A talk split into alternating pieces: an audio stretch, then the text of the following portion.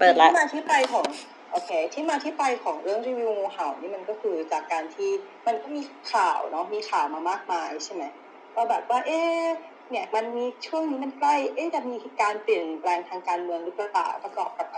ราคิดว่ามีเหตุการณ์ที่สำคัญก่อนหน้านี้ก็คือเรื่องที่คุณธรรมนัสไปขอให้มีการขับตัวเองแล้วก็เพื่อนสสออกอันนี้เราพูดชื่อนักการเมืองได้เต็มที่เลยป่าววะก็พูดได้สิ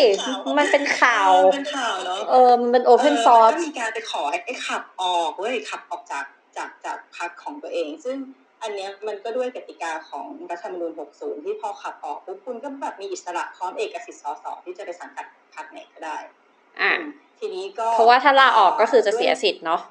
มันก็ไม่ใช่ครั้งแรกที่มีเหตุการณ์อะไรแบบนี้ที่แบบสสพอได้ตำแหน่งสสขึ้นมาแล้วก็อยากจะแบบกระสันอยากจะไปอยู่ที่อื่นแต่ว่าก็ไม่ยอมเสียสิทธิ์ความเป็นสสก็คือไม่ยอมลาออกนะก็คืออยากให้แบบให้พรรคขับออกเองเพื่อที่ตัวเองจะเอาตัวความเป็นสสเนี่ยย้ายไปอยู่ที่ไหนก็ได้ทีนี้ก่อนหน้านี้เราก็เลยมารีวิวว่าเนี่ยมันไม่ใช่ครั้งแรกที่มีเหตุการณ์เหล่านี้แต่ว่าก่อนหน้านี้แม้ว่าตัวรัฐธรรมนูญอาจจะไม่ได้เอื้อเท่านี้แต่ว่ามันก็มีเหตุการณ์แบบนี้เกิดขึ้นแล้วก็มันก็สร้างความเปลี่ยนแปลงให้กับการเมืองไทยระดับที่แบบเปลี่ยนตัวนายกรัฐมนตรีได้เลย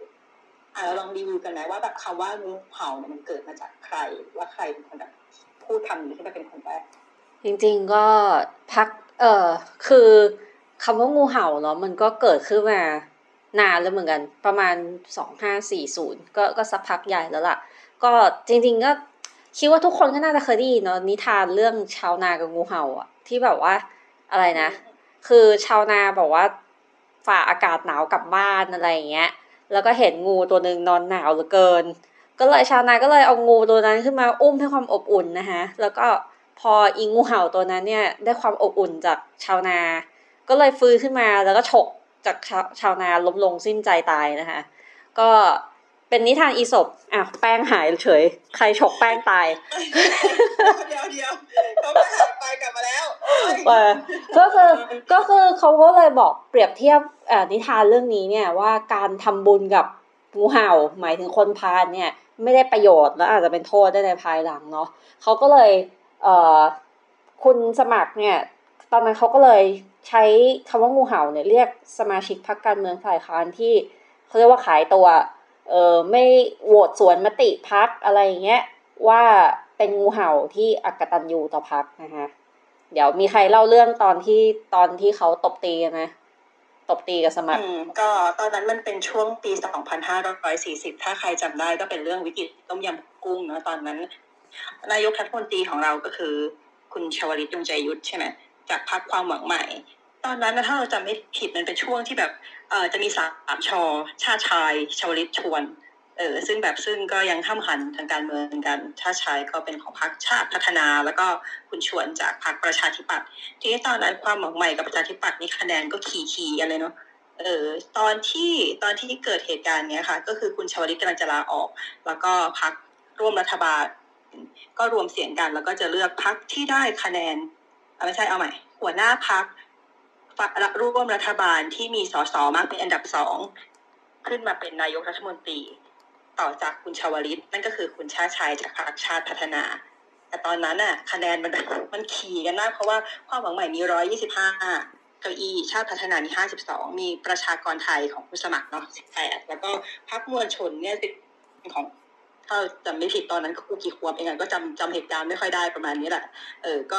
สองที่นั่งรวมกันเป็น197ที่นั่งส่วนฝั่งประชาธิปัตย์ฝั่งฝ่ายค้านที่มีประชาธิปัตย์เป็นแกนนำเนี่ยประชาธิปัตย์ก็มี123เก้าอี้บวกกับชาติไทยของคุณบรรหาร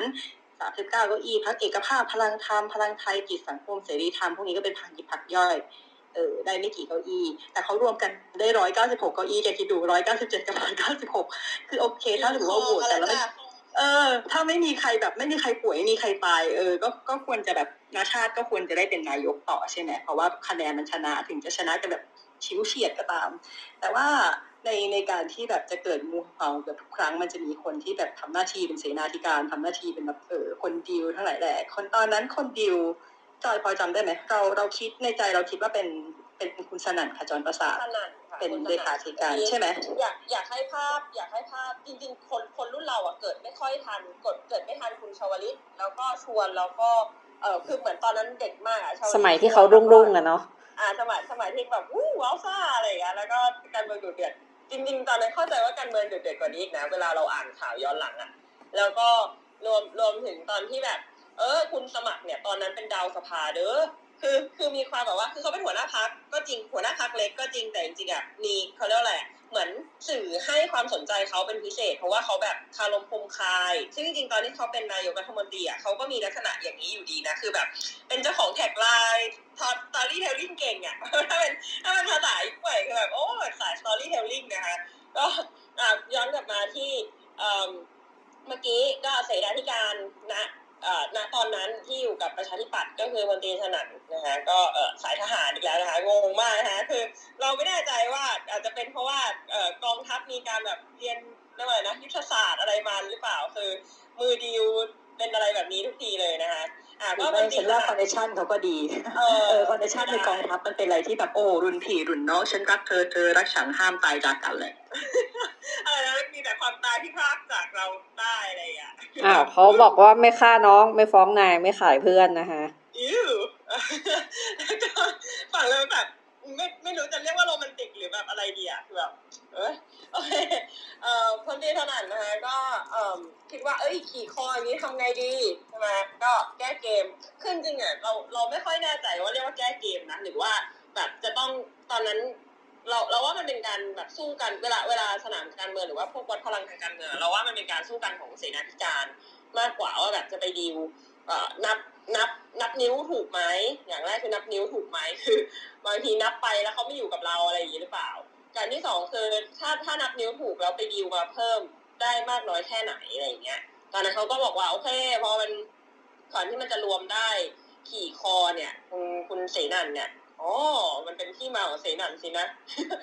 รีไลฟ์ได้ตอนนี้มันเป็นที่มาของเสนั่นคือแบบเสนาธิการถนัดเพราะว่าเขามีชื่อเรื่องนี้นะคะว่าจริงๆแล้วมันไม่ต้องมาทางพรรคก็ได้เพราะว่าการดีลไปดีลบ้านใหญ่มาบ้านขอเรียกพรรคหรือว่า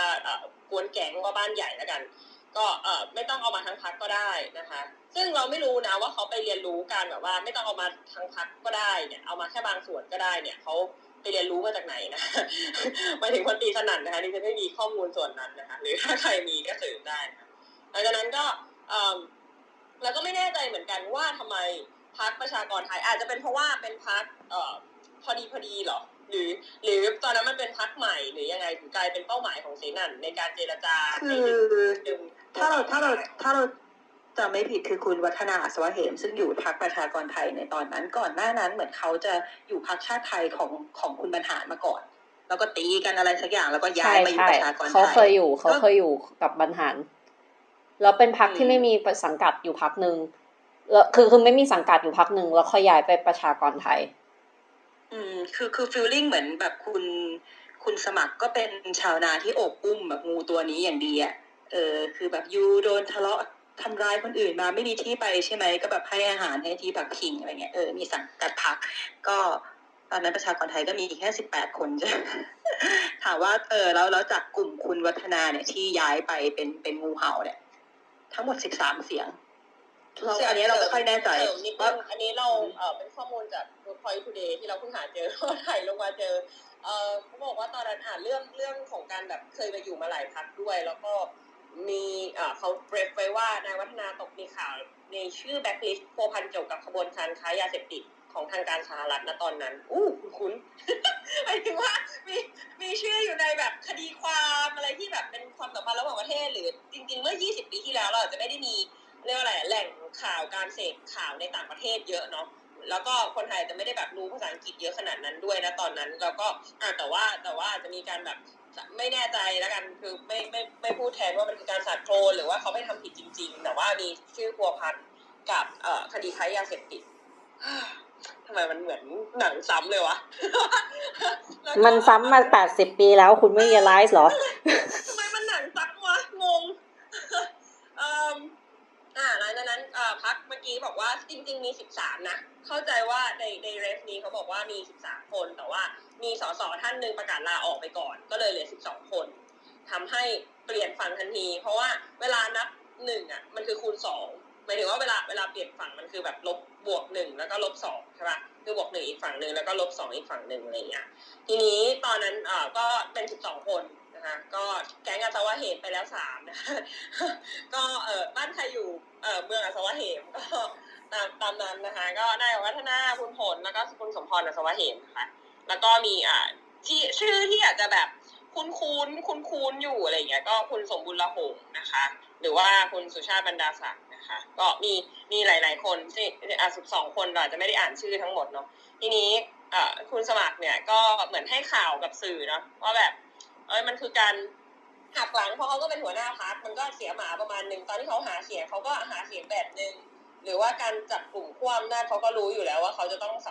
ซัพพอร์ตใครเนาะแต่พอย้ายข้างโดยที่พรรคเขาไม่ได้ย้ายไปด้วยมันก็เหมือนลูกน้องทำแย่หัวหน้าก็ต้องรับ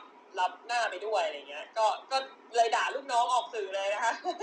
เหมือนเจ้าหน้ากับงูเห่าที่เราพยายามจะรีวิวอยู่ในวันนี้นะคะว่าเมื่อนายสมัครยืนยันแต่ว่าตัวสมัครเองอ่ะเข้าใจว่ายืนยันอยู่ฝ่ายเดิมเนาะหมายถึงว่าอยู่ฝั่งชาติชายก็เลยต้องกลายมาเป็นฝ่ายค้านไปหลังจากที่มีการลาออกขอพูดอะไรสักอย่างได้ไหมอันนี้ก็แบบรันดอมนิดนึงนะแต่สมัยนั้นนะเรารู้สึกว่าชื่อพรรคการเมืองมันมีความสร้างสรรค์กว่าตอนนี้เยอะมากมันมีแบบพรรคไทยพรรคประชากรไทยนะมีพรรคความหวังใหม่พรรคชาติพัฒนาพรรคมวลชนมีชาติไทยเอกภาพพลังธรรมพรรคไทยกิจสังคมเสรีธรรมอะไรอย่างเงี้ยมันแบบค่อยคำแปลกใหม่หน่อยตอนนั้นตอนนี้นี่คือแบบว่าเหมือนแบบคำมีแบบ random words ขึ้นมาแล้วก็แบบกด generator อ่ะแล้วก็ออกมาเป็นชื่อพรรคอ่ะซ้ำไปอยู่ได้มันดูพุทธๆอ่ะหมายถึงว่าชื่อพรรคมันดูแบบพุทธๆธรรมะธรรมโมอ่ะพลังธรรมอะไรเงี้ยดูแบบศาสนาใช่เราก็ต้องมองว่าแต่ก่อนมันก็มีทางเลือกเยอะในเมืองตอนนี้ก็คือแบบมันคำมันก็ดูเหลือน้อยลงทุกทีก็แบบเริ่มจะต้องเศรษฐกิจไทยเศรษฐกิจใหม่กูก็วนๆคำนิดนึงประชาชนพลังประชารัฐอะไรเงี้ยมันคงแบบหมดละกูไม่เหลือคีย์เวิร์ดให้ใช้ละพวกมึงใช้มาหมดแล้วก่อนหน้านี้อะไรคีย์เวิร์ดหมดโอเคนั่นก็คือเป็นตำนานการเกิดงูเห่าครั้งแรกนะคะในการเมืองไทยแล้วก็เป็นการเกิดของคำว่าคำที่เรียกว่าสสที่โหวตสวนอะไรอย่างงี้ด้วยว่าเป็นงูเห่าเนาะผ่านไปหนึ่งชุดอันนี้คือขอจุดสำคัญที่เรารู้สึกว่าทำไมเขาถึงเลือกที่จะย้ายฝั่งมาก็คือ13เสียงของกลุ่มคุณวัฒนาเนี่ยเหมือนจะได้เก้าอี้รัฐมนตรีช่วยว่าการรวมกันประมาณ4ที่นั่งโอ้ยเยอะนะค่ามากนะกูมีอยู่10กว่าคนเลยเนี่ยแต่ว่าได้หลักๆด้วยคุณวัฒนาเนี่ยนั่งเราเหมือนรัฐมนตรีช่วยคือเป็นมหาไทยต้องบอกว่าเป็นกระทรวงเอกเอแต่ว่ารัฐมนตรีช่วยก็เหมือนแบบเรียกว่าอะไรเกือบจะเออะไรอย่างเงี้ยคือไม่ได้ว่าการแต่ว่าได้ไปประกบในกระทรวงใหญ่ก็มีอำนาจหน้าที่เยอะมากประมาณนึงแล้วก็ได้รัฐมนตรีว่าการไปอีก1ที่รัฐมนตรีวิทยาศาสตร์อีก1กระทรวงแล้วก็รัฐมนตรีประจำสำนักนายกคือรัฐมนตรีสำนักนายกอ่ะคือมันจะดูแลพวกแบบองค์กรอิสระแต่เราไม่รู้แล้วกันว่าสมัยนู้นน่ะคือแบบดูมากน้อยแค่ไหนแต่ถ้ามาตีไปตามสำนักนายกแบบปัจจุบันน่ะก็ดูพวกแบบองค์การมหาชนองค์กรอิสระอะไรเงี้ยหน่วยงานภาครัฐที่แบบกึ่งหน่วยงานภาครัฐอ่ะก็จะขึ้นกับสำนักนายกแล้วก็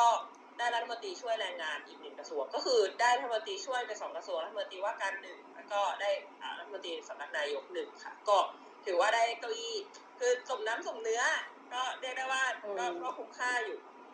ก็ตั้งแต่อดีตจนถึงปัจจุบันสิ่งที่ทำให้เกิดงูเห่าก็มีไม่กี่อย่างก็คือไม่เงินก็อำนาจนะคะก็นั่นแหละค่ะเรามาต่อกันที่งูเห่ายุคที่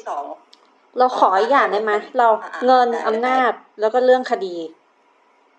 เหมือนแบบเคลียร์คดีให้ในอดีตเราไม่รู้ว่ามีหรือเปล่าเนาะในอดีตไม่ค่อยแน่ใจว่าตอนนั้นมีหรือเปล่าเราอาจจะแบบไม่ยังไม่ได้หาแต่เราค่อนข้างจัดมันเป็นการแบบเหมือนแบบวิธีชักชวนนักการเมืองเข้าพรรคอ่ะหรือแบบให้เขามาเห็นด้วยกับตัวเองอ่ะมันก็จะมีอยู่3อย่างอ่ะเงินอำนาจแล้วก็เคลียร์อารมณ์แบบเคลียร์คดีให้อะไรอย่างเงี้ยแต่คือแต่ก่อนเรามองว่าแต่ก่อนนะมันยังมีการที่คุณมีอำนาจบริหารนะคุณไม่ได้มีแบบเกี่ยวข้องกับตุลาการขนาดนั้นนึกออกไหมคือเรายังรู้สึกว่าแต่ก่อนคนที่ ได้ไปเป็นรัฐบาลเนี่ยไม่ได้จะสามารถครอบงำฝั่งตุลาการที่จะเคลียร์คดีได้มากเท่าปัจจุบันที่เหมือนกับว่าตัวคณะรัฐบาลเนี่ยแม่งคุมไปทั้งนิติบัญญัติทั้งบริหารแล้วก็ตุลาการด้วยในอดีตเราก็เลยไม่คิดยังคิดว่าตัวเรื่องการเคลียร์คดีไม่ใช่แฟกเตอร์หลักที่ทำให้คนย้ายไม่เหมือนปัจจุบันที่ทำที่มันแบบ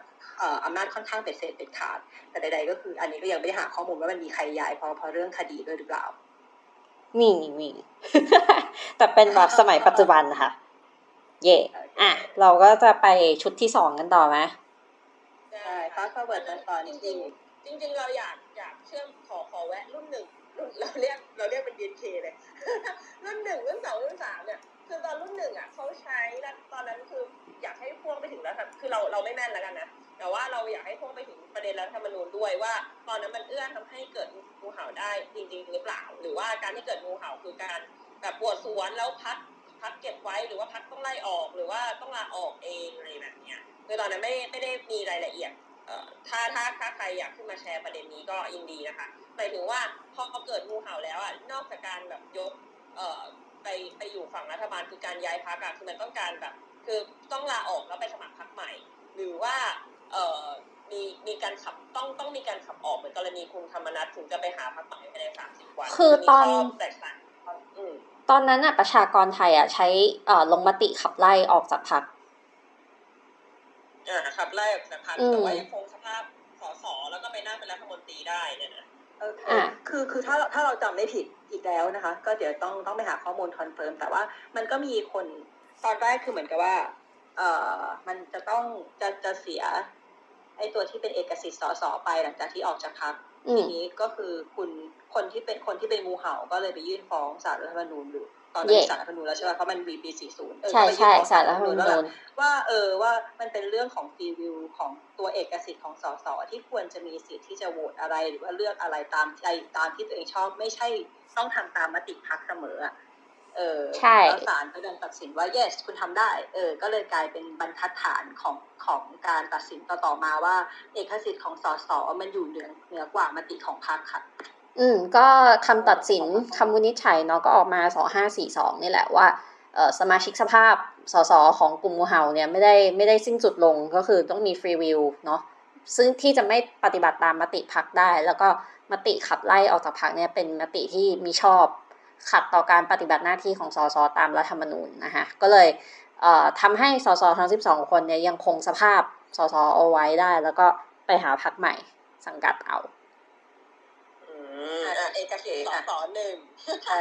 เดี๋ยวเพิ่มเพจหาเจอแล้วเขาบอกว่าถ้ารัฐธรรมนูญ40ไปเพิ่มเงื่อนไขให้สสที่ถูกขับออกเนี่ยสามารถอุทธรณ์ต่อศาลรัฐธรรมนูญว่าตัวมติพรรคเนี่ยขัดต่อสถานะและการปฏิบัติหน้าที่ของสสขัดหรือแย้งกับหลักการพื้นฐานระบบประชาธิปไตยซึ่งถ้าศาลเห็นด้วยว่ามันขัดจริงๆก็หาพรรคใหม่ได้ใน30วันโอเคเราขออนุญาตคาลิฟายเรื่องนี้นิดหนึ่งว่าอย่าลืมว่าแต่ก่อนมันเป็นบัตร2ใบเว้ยเพราะฉะนั้นถ้าเป็นสสเขตคุณสามารถยืดอกเต็มภาคภูมิว่านี่การที่คนเลือกฉันก็คือเลือกที่ตัวฉันด้วยนึกออกปะไม่ได้เลือกมาเพราะว่าฉันอยู่พรรคอะไรในขณะที่ปัดไปเดียวเนี่ยเราตอบตรงนี้ไม่ได้เต็มปากว่าบางคนเขาเลือกคุณหรือเลือกพรรคกันแน่เพราะว่าเขาก็มีบัตรใบเดียวให้เลือกเพราะนั้นถ้าเป็นอย่างเงี้ยก็คือมันทำให้แบบมันทำให้คุณไม่สามารถพูดเต็มปากว่าเนี่ยว่าการที่คุณได้เป็นส.ส.เนี่ยมันเป็นเพราะตัวคุณเพราะนั้นการที่แบบโหวตขัดจากมติพรรคมันก็เลยฟังดูทรยศมากกว่านิดหน่อยอะไรอย่างเงี้ยค่ะเมื่อเทียบกับปี40โอเคก็ถ้าเกิดก่อนจะ fast forward ไปก็แรปอัพของงูเห่ารุ่นหนึ่งแบบเร็วๆก็คือหลังจากนั้นเนี่ยก็ฝ่ายงูเห่าว่ามีสื่อไปจ่อไมค์เหมือนกันนะคะก็ดิฉันก็จะเล่าขิงขาไปเรื่อยๆนะคะไม่ได้มีความวิชาการแต่อย่างใดก็แบบสื่อก็ไปยื่นไมค์นะคะก็คุณงูเห่าก็จะบอกว่าแบบมันจะยากมากมีความลำบากใจเพราะว่ามีแบบมีคนทุกพักมาหาข้อเสนอต่างๆให้ทั้งเงินทองอำนาจต่างๆแล้วเพิ่งตัดสินใจได้ว่าจะสนับสนุนนายชวนเนี่ยเป็นนายกรัฐมนตรีตามที่ประชาชนส่วนใหญ่เรียกร้องกูเลือกรักหนึ่งแม้จะต้องผิดใจกับหลายๆคนแต่เราก็ต้องแบบแต่ถ้าเราสนับสนุนบุคคลตามที่นายสมัครต้องการเนี่ยบ้านเมืองจะต้องเกิดจลาจลแน่นอนนะคะก็เลยงงว่าตอนนั้นต้องไปดูคะแนนแล้วเนาะแบบคะแนนรวมของแต่จริงๆอาจจะเรียกว่าคะแนนรวมทั้งหมดไม่ได้เนาะเพราะว่ามันแต่ แต่ละฝั่งที่จัดตั้งพรรคการเมืองมาไม่ได้เลือกชวนเป็นคือโอเคเขาซัพพอร์ตแกนนำหรือว่าพรรคใหญ่ที่เลือกตั้งณตอนนั้นๆแต่ว่าจริงๆตัวพรรคก็มีเอกสิทธิ์ส.ส.หรอแล้วก็มีความบ้านใหญ่ที่กระจายอยู่ตามพื้นที่ต่างๆด้วยประมาณหนึ่งตอนนั้นเนี่ยยังเป็นรัฐธรรมนูญที่ยังไม่ได้สนับสนุนการแบบให้พรรคเป็นพรรคใหญ่สองพรรคละกันคือมันก็เลยมีพรรคแบบเล็กๆน้อยๆกลางๆแบบเยอะแยะอะไรอย่างเงี้ยทีนี้หลังจากรัฐบาลชวนเนี่ยอยู่ในตำแหน่งได้ประมาณ3ปีกว่าๆเนาะก็มียุบสภานะคะในปี2543แล้วก็เลือกตั้ง44ประชาธิปัตย์และนายชวนหลีกภัยนะคะแน่นอนนะคะปี2544นะคะพรรคไทยรักไทยทำไมเสียงดิฉันสดใสขึ้นนะคะพรรคไทยรักไทยนะคะกลายเป็นประชาธิปัตย์กลายเป็นฝ่ายค้านนะคะแล้วก็ส.ส.ทั้ง12คนนะคะต้องบอกว่าตรงชานดิชั่นตรงเนี้ยที่เราทั้งรีวิวรัฐธรรมนูญแล้วก็รีวิวนายกเนาะคือช่วงทรานซิชั่นตรงเนี้ยมันคือมีเกิดการแบบเอาพรรคเล็กรวมกลายเป็นพรรคใหญ่คือตอนนั้นมันการสู้ระหว่างประชาธิปัตย์กับไทยรักไทยซึ่งเป็นพรรคใหญ่ทั้ง2พรรคนะคะเป็นโครงสร้างพรรคใหญ่คือแลนด์สเคปการเมืองเปลี่ยนไปจากรอบตอนที่เกิดงูเห่าสมัยสมัครนิดนึงเหมือนกันนะคะด้วยรัฐธรรมนูญปี40ใช่ไหมที่มันจะเอื้อให้แบบพรรคใหญ่มันเข้มแข็งมากกว่าเพราะฉะนั้นตอนนั้นมันก็เลยจะเห็นเป็นแบบ2ขั้วการเมืองชัดเจนสีแดงสีฟ้าอะไรเงี้ยไม่ว่าจะเป็นสนามใหญ่ในแบบเลือกตั้งทั่วไปหรือสนามเล็กที่เป็นแบบที่เป็นเลือกตั้งกทม.อะไรเงี้ยค่ะหรือว่าเลือกตั้งท้องถิ่นมันก็จะเห็นแค่แบบ2พรรคใหญ่ช่วงนั้นเลือกตั้งกทม.ก็มันมากเลยนะคะบอกว่าถ้าสมมติยังมีใครจำได้นะคะมันนานเหลือเกินที่เราไม่ได้เลือกผู้ว่าก็เกิดเป็น2นักราประชาธิปไตยใช่ไหมคะก็คือคนในกรุงเทพก็จะเลือกแบบนึงคนต่างจังหวัดก็จะเลือกอีกแบบนึงอะไรเงี้ยด้วยความที่2พรรคใหญ่มันก็เริ่มตีกันและเริ่มจะแบบแบ่งขั้วอะไรค่อนข้างชัดในช่วงนี้ปัจจุบันคนคิดทฤษฎีนี้ก็เป็นสลิ่มนะคะเย้เป็นค่ะเป็นรัฐมนตรีก็ส่วนสำหรับงูเห่ารุ่น1นะคะงูเห่ารุ่น1ทั้งหมด12คนเนี่ยจับเข้าสภาได้เพียงแค่2คนเข้าใจว่าเป็นแก๊งอัศวะหินนะเข้าใจว่าแก๊งอัศวะหินกับเข้าสภาได้ส่วนอีก10คนน่ะก็สอบตกในรอบที่รอบพรรคไทยรักไทยกับประชาธิปัตย์ทั้งหมดคือปี44นะคะแล้วก็หลังจากนั้นนายสมัครเนี่ยได้เป็นผู้ว่าราชการกรุงเทพฯนะคะแล้วก็เป็นนายกในปี51คือจริงๆเช่นทางจริงสมัครสุนทรเวชได้เป็นอีก1คนที่น่าสนใจในเส้นทางการเมืองของเขาเหมือนกันนะคะเผื่อคนแถวนี้อยากจัดห้องนะคะโอเคก็คือปี51ก็เป็นช่วงที่แบบมีความไม่แน่นอนทางการเมืองสูงมากใช่ป่ะเพราะเป็นช่วงที่เราจำว่ามีนายกรัฐมนตรีทั้งหมด5คนถ้ารวมแบบรักษาการกับคุณชวรัตน์ด้วยอะไรเงี้ยคือเปลี่ยนตั้งแต่ต้นปีที่จุดช่วงปี49มีปฏิวัติรัฐประหารแล้วก็ช่วงคุณศรียุทธจุลานนท์ก็ลงจากตำแหน่งช่วงต้นปีช่วงมกราคมแล้วก็ใครขึ้นมาว่าจอยจำได้ไหมฉันลืมเลยหลังจากจุยุทธลงไปใช่แล้วมันก็มีการทำรัฐธรรมนูญปี50ออกมาแล้วก็ทำให้ได้นายกรัฐมนตรีคนใหม่สุรยุทธมีสมัครสมชายแล้วก็ชวรัตน์แล้วก็อภิสิทธิ์ใช่เย่สมัครสมชายแล้วก็ชวรัตน์ที่เป็นพ่อหนูอ่ะเป็นพ่ออนุชินนะคะก็เป็นแต่เขาไม่นับเนาะไม่นับเหมือนไม่นับชวรัตน์เป็นนายกรัฐมนตรีในทำเนียบรักษาการนายกว่าเป็นแค่รักษาการช่วงไม่เคยได้เข้าทำเนียบช่วงนั้นไปอยู่สนามบินใช่ทำไมคะเพราะช่วงนั้นทำเนียบเอาไว้ปลูกข้าวนะคะแต่ทุกคนคือเราว่าชวรัตน์จะคล้ายๆกับนิวัฒน์ทำลงคือหมายถึงว่าแบบเป็นรักษาการอยู่แบบ2อาทิตย์อะไรเงี้ยคือจะเรียกว่า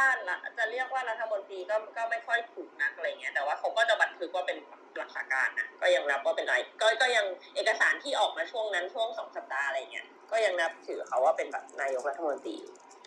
ค่ะอ่ะไปต่อนะคะรุ่น2 BNK รุ่น2งูเห่ารุ่น2นะคะก็จริงๆแล้วงูเห่ารุ่น2นี่บางคนเขาบอกว่าเป็นอนาคอนดาเลยนะอัปเกรดขึ้นไปอีกอนาคอนดาเมืองไทยเพราะว่าเป็นบิ๊กขึ้นไปอีกนะคะเป็นปีที่มีการกลับไปเยอะมากเนาะแล้วก็ต้องย้อนไปนิดนึงว่าช่วงนั้นเนี่ยก่อนที่จะมีกรณีงูเห่าเนี่ยก็มีไม่รู้มีใครรู้จักยุทธตู้เย็นหรือเปล่านะคะในยงยุทธเตียภัยรัตน์เนี่ยรองหัวหน้าพรรคพลังประชาชนเนี่ยก็มีคดีทุจริตการเลือกตั้งซึ่งศาลรัฐธรรมนูญเนี่ยก็มีมติเป็นเอกฉันท์ให้ยุบพรรคพลังประชาชนด้วยนะคะแล้วก็ ทำให้คณะกรรมการบริหารพรรคเนี่ยถูกตัดสิทธิ์ทางการเมือง5ปีรวมทั้งนายสมชายวงศ์สวัสดิ์ก็เลยพ้นตำแหน่งนายกรัฐมนตรีไปด้วยก็ช่วงนั้นชวรัตน์ที่ซึ่งเป็นรองนายกที่คุยกันไปเมื่อกี้เนี่ยก็เลยทำหน้าที่รักษาการนายกรัฐมนตรีนะคะก็หลังจากที่พรรคพลังประชาชนโดนยุบนะคะก็เลยได้มีการตั้งพรรคเพื่อไทยนะคะเพื่อรองรับเดี๋ยวเก็บห่างก่อนมีการตั้งพรรคเพื่อไทยนะคะเพื่อรองรับสมาชิกที่ยังอยู่เนาะที่ยังไม่โดนตัดสิทธิ์ทางการเมืองแต่ว่าก็พอมีสมาชิกบางส่วนไม่ได้ย้ายตามไปแล้วก็ต้องมีการเลือกตั้งนายกคนใหม่เนาะเพื่อแทนนายสมชายวงศ์สวัสดิ์เนี่ยก็เลยเกิดการแบ่งเป็น2ขั้วขึ้นมาเพื่อรวบรวมเสียงชิงเก้าอี้นายกนะคะก็ก็ขั้วนึงนะคะก็จะเป็นขั้วเพื่อไทยเนาะอีกขั้วนึงก็จะเป็นขั้วของประชาธิปัตย์เจ้าเก่าที่ไม่ยอมตายวิ่งควายรักแหละก็ช่วงเมื่อกี้ไม่ได้ย้ายไปด้วยนะคะไปอยู่กับประชาธิปัตย์นะคะก็คนดีๆเขาอยู่กันรอบที่แล้วก็พักนี้นะคะรอบนี้ก็พักนี้นะคะรุ่น1กับรุ่น2ก็เรียกว่าเป็นสนามสวภานะคะอยู่ที่พรรคประชาธิปัตย์ทั้งคู่นะคะเพราะว่ารอบที่แล้วก็คือพรรคประชาธิปัตย์ที่มีชูคุณชวนเนาะแล้วก็รอบที่2งูเห่ารอบที่2เนี่ยคือพรรคประชาธิปัตย์ที่มีคุณอภิสิทธิ์เป็นแคนดิเดตนายกนะคะแล้วก็เป็นนายกด้วยรอบนี้เนี่ยคือจริงๆอันนี้มันยังเป็นทั้ง2ครั้งอะเรามองว่ามันยังเป็นแบบมีความปั้นใหญ่เนาะหมายถึงว่าใช่ปั้นใหญ่เลยนะไม่ใหญ่เพราะว่าครั้งแรกของสมัครอ่ะมีคือเราว่า12จาก18อ่ะมันก็จะหมดพักแล้วป่ะวะคือหมดพักแล้วอ่ะอย่างเนวินเนี่ยก็คือไปแบบทั้งแก๊งทั้งกวนอ่ะเราว่ามันก็แบบแทบจะดิวไปทั้งกวนหมายถึงว่าไปล็อตเดียวเลยอะไรอย่างเงี้ยเรียกว่าเป็นจุดเริ่มต้นของพรรคภูมิใจไทยก็ไม่ผิดนะนะคะถ้านั่งไล่ชื่อดูก็คือเกือบทุกคนก็ปัจจุบันก็มาสังกัดพรรคภูมิใจไทยกันอันนี้แป้งอยากจะเล่านะคะงูเห่าเซตนี้นะคะช้ำใจว่ะมึง ให้คนอื่นเล่าก็ได้เดี๋ยวเสริมให้ค่ะเดี๋ยวดิฉันก็อ่านต่อไปเลยนะคะว่าก็ตอนนั้นเนี่ยพรรคประชาธิปัตย์ที่เป็นฝ่ายค้านนะคะก็ได้ติดต่อ4พรรคร่วมรัฐบาลเดิมก็คือมีชาติไทยเพื่อแผ่นดินบางส่วนมัชฌิมาธิปไตยที่ชื่อเรียกยากรวมใจไทยชาติพัฒนานี่ไงพรรคแปลกๆชื่อแปลกๆที่คุณบอกว่าคีเอทว่าสมัยนี้อ่ะแต่อันนี้มันอ่านยากไปอ่ะไม่คือแบบจะเรียกทีแบบมันไม่แบบเฮ้เฮ้อะไรอ่ะมันแบบมัชฌิมาธิปไตยใส่ยากเนาะคือแบบเลือกพรรคไหนแล้วแบบมัชฌิมาธิปไตยอย่างเงี้ยคือแบบยากเกินไปสำหรับการแบบอังคออ่ะแบบพูดยากใช่ๆมันเฮยากโอเคแล้วก็รวมใจไทยชาติพัฒนาเนาะรวมไปถึงสสกลุ่มเพื่อนเนวินที่แตกออกมาจากพรรคพลังประชาชนเพื่อให้ได้เกิน250เสียงแล้วก็ขั้วนี้เนาะก็จะชูนมากนะคะunfortunately some people die นะคะเป็นหัวหน้าพรรคเป็นนายกรัฐมนตรีไม่ได้แซะก็พูดไปเรื่อยๆส่วนขั้วของเชิญเพราะว่าคราวที่แล้วถ้าบอกว่าเสคนสำคัญนะเสนาธิการคนสำคัญคือขจรประสาทครั้งนี้เสนาธิการคนสำคัญก็คงไม่พ้นสุเทพเทือกสุบรรณนะคะก็เราก็คงรู้จักเขาดีนะคะว่าเขาก็เป็นคนเป็นมือดีลคนหนึ่งก็ตอนนั้นน่าจะดำรงตำแหน่งเลขาธิการพรรคเหมือนกันใครต่อนะคะส่วนขั้วเพื่อไทยนะคะก็ที่รวมกับพรรคเพื่อแผ่นดินและประชาราษฎร์เนี่ยก็ได้228เสียงก็พยายามแก้เกมดึงเสียงกลับมานะคะโดยเสนอให้สนั่นขจรประสาทคนดีคนเดิมในตำนานงูเห่าภาคแรกนะคะก็เขาก็พยายามคือตอนเนี้ยก็คือพยายามเสนอให้ไอคนเนี้ยเป็นนายกนะคะเพื่อแลกกับการสลับขั้วกลับมาแต่ก็ไม่สำเร็จแล้วก็พยายามดีลกับประชาพรหมนอกที่ตอนนั้นเป็นประธานที่ปรึกษาพรรคเพื่อแผ่นดินขึ้นเป็นนายกเพื่อจะแลกเสียงกลับมาก็ไม่เหมือนกันนะคะแล้วที่สุดเนี่ยไปจบตรงที่นายสนอเทียนทองนะคะพ่อของใครคะคุณจอยจอยปิดไมค์นะพ่อใครคะคุณจอยพ่อคุณอ๊อฟค่ะจุลชาติเบอร์3นะคะจะรู้จักหลัก4ค่ะขอบคุณค่ะ สุดท้ายไปจบที่สนอเทียนทองนะคะของพรรคประชาราษฎร์เนี่ยแก้เกมครั้งสุดท้ายด้วยการยื่นข้อเสนอเชิญพรรคร่วมรัฐบาลเดิมเนี่ยกลับมาจัดตั้งรัฐบาลแห่งชาติร่วมกันนะคะแต่ว่าสายเกินไปแล้วนะคะเพราะว่าขั้วปชป.เนี่ยที่มีสุเทพเป็นมือประสานเนี่ยเดินเกมไปถึงการแถลงการทำงานนู่นนี่นั่นเรียบร้อยแล้วแล้วก็มีภาพแบบว่าภาพแถลงข่าวออกมานะเป็นเนวินชิดชอบกับอภิสิทธิ์จับมือกันชื่นมื่นอะไรเงี้ยก็เลิฟนะคะก็เลยมีการลืมวาทะสำคัญว่าอะไรคะมันจบแล้วครับนายเนวินก็ทรยศแล้วก็บอกว่ามันจบแล้วครับนายครับนายทรยศนายหรอกมึงทรยศประชาชนอยู่ปิดไฟอันนี้เป็นความแค้นนะที่พกโผกันมานี่ไม่ได้ให้ข้อมูลเสริมอะไรแต่เป็นความแค้นที่แบบที่มาแทรกไว้หน้าขอโทษด้วยไม่เป็นไรค่ะเชิญแซะไปเรื่อยนะคะเพราะว่าดิฉันก็คือมาเพื่อด่าปชป.นะคะไม่ได้มาเพื่อสร้างความรู้หรือแลกเปลี่ยนอะไรใดๆนะคะกูก็จะด่าประชาธิปัตย์ไปเรื่อยๆก็ อันนี้เนี่ยคืออันนี้เนี่ยต้องบอกว่าสุเทพนี่เขาก็เดินเกมเก่งมากเนาะแม้แต่ว่าคุณชวนในตอนนั้นเองเนี่ยก็ยังแบบโอ้โหก็ยังไม่คิดว่าจะเป็นไปได้อะไรเงี้ยแต่ว่าก็ตอนนั้นนี่ก็สุเทพก็เลยสร้างตำนานงูเห่าขึ้นมาตอนนั้นนี่กี่คนวะ24คนวะที่เป็นก้อนงูเห่าในรอบนั้นกลุ่มเชื่อรีเวนมัน37คนอ่ะ37เสียงมันเป็นระดับอนาคอนดาเลยใหญ่มากรวบรวมรัฐบาลได้235มีการแบบบินไปอังกฤษไปดักเจอเนวินได้ยินว่าก็แพงมากนะคะงูเห่ารอบนี้ก็แพงมากเพราะว่าต้องจ่ายเป็นกระทรวงมหาดไทยคมนาคมแล้วก็พาณิชย์เพราะเป็นแบบเป็นกระทรวงเกรด A ทั้งหมดเลย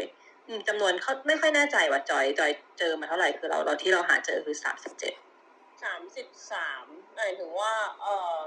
เขาโอเคมีคือเขาใช้เรียกว่าเป็นข้อมูล33คือกลุ่มเพื่อนเนวินสุวิทย์คุณกิตติแล้วก็ที่แยกไปทำภารกิจสังคมแล้วก็เข้าใจว่ามาโอเคเสนาธิการรอบนี้คือสุเทพเทือกสุบรรณแล้วก็สนับสนุนนายอภิสิทธิ์เข้าใจว่า33นะนับดูนี่คือ33ค่ะเพราะว่าแกนนำกลุ่มเพื่อนเนวินมีทั้งหมด23คนแล้วก็ยุคอาจารย์อภิสิทธิ์เนี่ยภูมิใจไทยจริงๆแพ้เพื่อไทยนะคะแพ้เพื่อไทยยับเยินนะคะก็เพราะว่ากลุ่มก็เลยย้ายทั้งกลุ่มนะคะย้ายไปอยู่อีกฝั่งหนึ่งเพื่อให้ได้กันเป็นรัฐบาลนะคะจริงๆเรียกว่าคือ20กว่าคนคือปกติอ่ะต้องบอกว่าปกติเวลามีส.ส.ประมาณ 10-20 คนเนี่ยมันต่อรองที่นั่งรัฐมนตรีได้ประมาณแบบ 1-2 ที่นั่งซึ่งแบบบางทีก็จะได้รัฐมนตรีช่วยเยอะหน่อยแล้วก็ไม่ได้กระทรวงใหญ่อะไรเงี้ยแต่รอบเนี้ยคือด้วยความที่มันปิ่มน้ำมากเหมือนกันแล้วก็ด้วยความที่มันแพ้ด้วยนะหมายถึงว่าฝั่งที่เขาย้ายไปอ่ะเพราะว่าบางทีอ่ะมันดูคะแนนแล้วมันอยู่ตรงกลางพอดีแต่รอบเนี้ยคือถ้าเนวินไม่ย้ายไปอ่ะยังไงฝั่งยังไงประชาธิปัตย์ก็เป็นฝ่ายค้านแน่ๆแต่ทีเนี้ยมันก็เลยต้องเอา23ได้23คนอ่ะไปต่อรองที่นั่งได้ที่นั่งใหญ่มาเดี๋ยวขอดูรัฐมนตรีสมัยนายกพี่ม้าของเรานิดนึงนะคะเปิดโพยกันนะคะระหว่างที่ว่ารัฐมนตรีสมัยพี่ม้านี่น่าจะเสียกระทรวงใหญ่ไปให้เพราะว่าคือจริงๆภูมิใจไทยก็เป็นพรรคนายทุนอ่ะเนาะเป็นพรรคแบบว่าพรรคแบบทุนนิยมอ่ะใช่เขาต้องนั่งกระทรวงใหญ่แน่นอนอยู่แล้วเดี๋ยวขอดูรายชื่อครม.มาร์คนิดนึงนะคะเดี๋ยวตอนนี้เราก็เล่าไปเรื่อยๆเนาะว่าตำนานงูเห่าภาค2ของสุเทพเนี่ยเขาก็ลงทุนลงแรงไปเยอะมากนะก็คือแบบว่าคนที่เขาไปคุยด้วยแต่ละคนเนี่ยก็คือเป็นแบบตัวบิ๊กๆทั้งนั้นเริ่มจากเนวินชิดชอบนะมีสุชาติตันเจริญมีสารอาจกลิ่นประทุมรวมไปถึงหัวหน้าพรรคต่างๆด้วยเช่นบรรหารสุวิทย์คุณกิตติสุวัสดิ์ลิปตพัลลภสมศักดิ์เทพสุทินอะไรเงี้ยคือพูดมาแต่ละชื่อเนี่ยก็จะแบบคุ้นๆเนอะเคยได้ยินก็อยู่ในการเมืองไทยปัจจุบันก็ยังมีหน้าลอยไปลอยมาอยู่นะคะก็คนแรกที่อันนี้อ่านของ Workpoint Today นะคะเรื่องตำนานงูเห่านะคะคนแรกที่สุเทพไปคุยด้วยเนี่ยก็คือเนวินที่ตอนนั้นเพิ่งแตกออกมาจากพรรคพลังประชาชนนะคะซึ่งคือเขาบอกว่าอันนี้ตามที่ในนี้เขียนไว้นะก็บอกว่าสุเทพเนี่ยระบุว่าเขารู้ว่าเนวินที่สนิทกับสมัครเนี่ยไม่พอใจพรรคพลังประชาชนก่อนถูกยุบที่ไม่เสนอชื่อสมัครกลับไปลุ้นเก้าอี้นายกอีกรอบหนึ่งนะคะเพราะว่า รอบแรกคุณสมัครเป็นนายกแล้วก็หลุดจากตำแหน่งเพราะว่าเป็นพิธีกรรายการชิมไปบ่นไปเนาะซึ่งแบบโอ้ยพวกมึงเนี่ยอะไรนักหนา anyway ก็คือคุณเนวินก็ไปแฮปปี้ที่รอบสองเนี่ยไปเสนอชื่อคุณสมชายนะคะก็เลยเหมือนแบบอาจจะงอนอะไรกันอยู่อะไรเงี้ยก็คุณสุเทพเนี่ยก็บินไปอังกฤษเลยนะไปดักเจอเนวินตอนที่ทั้งคู่ส่งลูกไปเรียนต่อแล้วก็ทำเป็นแบบไปช้อปปิ้งด้วยกันนะคะไปเลือกซื้อนาฬิกาก็ช้อปปิ้งกันยังไงไม่รู้นะคะก็ได้เนวินกลับบ้านมาด้วยก็คุยซื้อมาด้วยนะคะแอมเมรับเกี่ยวอนุทินเกี่ยวเนวินมาด้วยอีกคนที่บอกว่าใช้กำลังภายในพิเศษเนี่ยคือนายบรรหารจิรปะอาชานะคะที่เพราะว่าเนี่ยเคยถูกพรรคปชป.อภิปรายไม่ไว้วางใจมาก่อนสมัยคุณบรรหารเป็นนายกโดยใช้ข้อมูลเท็จมีเขียนด้วยนะว่าโดยใช้ข้อมูลเท็จคือนายบรรหารเนี่ยยื่นข้อเสนอให้สุเทพว่าต้องได้คำยืนยันจากกองทัพว่าจะยอมรับรัฐบาลใหม่ที่กำลังจะจัดตั้งทำไมต้องอย่างนี้ด้วยวะคือเขาบอกว่าแม้นายสุเทพจะแจ้งแล้วว่าคุยแล้วเนี่ยทหารขอยึดหลักมีวินัยถ้าเป็นรัฐบาลที่ชอบด้วยกฎหมายก็ไม่มีปัญหาจึงเป็นที่มาของการพานายบรรหารเนี่ยไปพบกับอนุพงษ์เผ่าจินดาพวทบในขณะนั้นในราบหนึ่งนะคะแล้วก็บอกว่าตอนนี้เนี่ยตอนที่กำลังเปลี่ยนรถเข้าไปในพื้นที่ทหารเนี่ยปรากฏว่ามีสื่อมวลชนเก็บภาพไว้ได้นะคะดีมากนะคะสื่อมวลชนสมัยนั้นนะคะจนเป็นที่มาของคำว่าตั้งรัฐบาลในค่ายทหารแต่นายสุเทพยืนยันว่าดีลทุกอย่างเนี่ยลงตัวก่อนหน้านั้นแล้วนะคะแล้วก็โน้ตติดไว้นิดนึงนะคะว่าต่อมาเนี่ยเมื่อมีการตั้งรัฐบาลเนี่ยก็มีการเชิญประวิตรนะคะวงสุวรรณมาเป็นรัฐมนตรีกลาโหมด้วยแต่ฝั่งกองทัพเองเนี่ยปฏิเสธเรื่องการมีส่วนร่วมกับการจัดตั้งรัฐบาลเนาะก็ต้องปฏิเสธอยู่แล้วเพราะว่าใครจะยอมรับคือต้องไปจัดตั้งรัฐบาลในค่ายทหารก็ไม่รู้นะคะก็คือแบบที่อื่นมึงไม่มีจริงเหรอกูไม่รู้เขาอาจจะมองว่าปลอดภัยอยู่ในค่ายทหารอะไรเงี้ยฉันก็อ่านตามที่เขาเขียนไว้ก็ตอแหละนั่นแหละอนุพงษ์ก็บอกว่าเนี่ยฉันไม่ได้อยู่เบื้องหลังนะจ๊ะแต่ว่ายอมรับว่าเคยมีกลุ่มนักการเมืองมาปรึกษาหารือด้วยจริงนะคะก็คือการเดินเกมสุเทพมือดีลนะคะก็ปรากฏเป็นผลสำเร็จนะคะในวันที่15ธันวานะคะก็นายชัยชิดชอบเนาะประธานรัฐสภาในขณะนั้นเนี่ยก็มีการนัดหมายเลือกนายกคนใหม่จากผลการโหวตนะคะก็ปชป.ก็ได้235เสียงนะคะก็เป็นประชาธิปัตย์163เป็นสมาชิกจากพรรคพลังประชาชนเดิมเนี่ยซึ่งมีทั้งกลุ่มเนวินกลุ่มสุวิทย์คุณกิติที่แยกไปพรรคกิจสังคมนู่นนี่นั่นรวม33รวมใจไทยชาติพัฒนา5เสียงมัชชิมาธิปไตย8เสียงเพื่อแผ่นดิน12แล้วก็ชาติไทยเดิน14นะคะส่วนพรรคเพื่อไทยนะคะของดิฉันนะคะก็ที่ชูประชาพรหมนอกเนี่ยจากพรรคเพื่อแผ่นดินเป็นนายกเนี่ยได้198เสียงก็เป็น235สู้กับ198เนาะจากพรรคก็ไอ้198เนี่ยก็จะมีพรรคพลังประชาชนเดิมเนี่ย178แล้วก็รวมใจไทยชาติพัฒนา2มัชชิมาธิปไตย3ประชาราษฎร์5เพื่อแผ่นดิน9แล้วก็ชาติไทยเดิม1นะคะก็เลยคุณอภิสิทธิ์นะคะก็เลยขึ้นเป็นนายกรัฐมนตรีคนที่27ของประเทศไทยจากการก็ต้องบอกว่าจากเจ๊ดำนะคะของนายสุเทพเทือกสุบรรณนั่นเองก็เราจะเห็นได้ว่าเนาะไอ้เรื่องการงูเห่าเรื่องการที่มันต้องแบบเดินเกมแบบอุ้ยมีดึงคนนั้นเข้าพรรคดึงคนนี้ย่าอะไรเงี้ยต้องแบบยื่นดีลอะไรเงี้ยมันจะเกิดขึ้นเมื่อเป็นการเมืองแบบปริ่มน้ำเนาะแบบเหมือนแบบไม่มีใครชนะเด็ดขาดอ่ะคือแบบ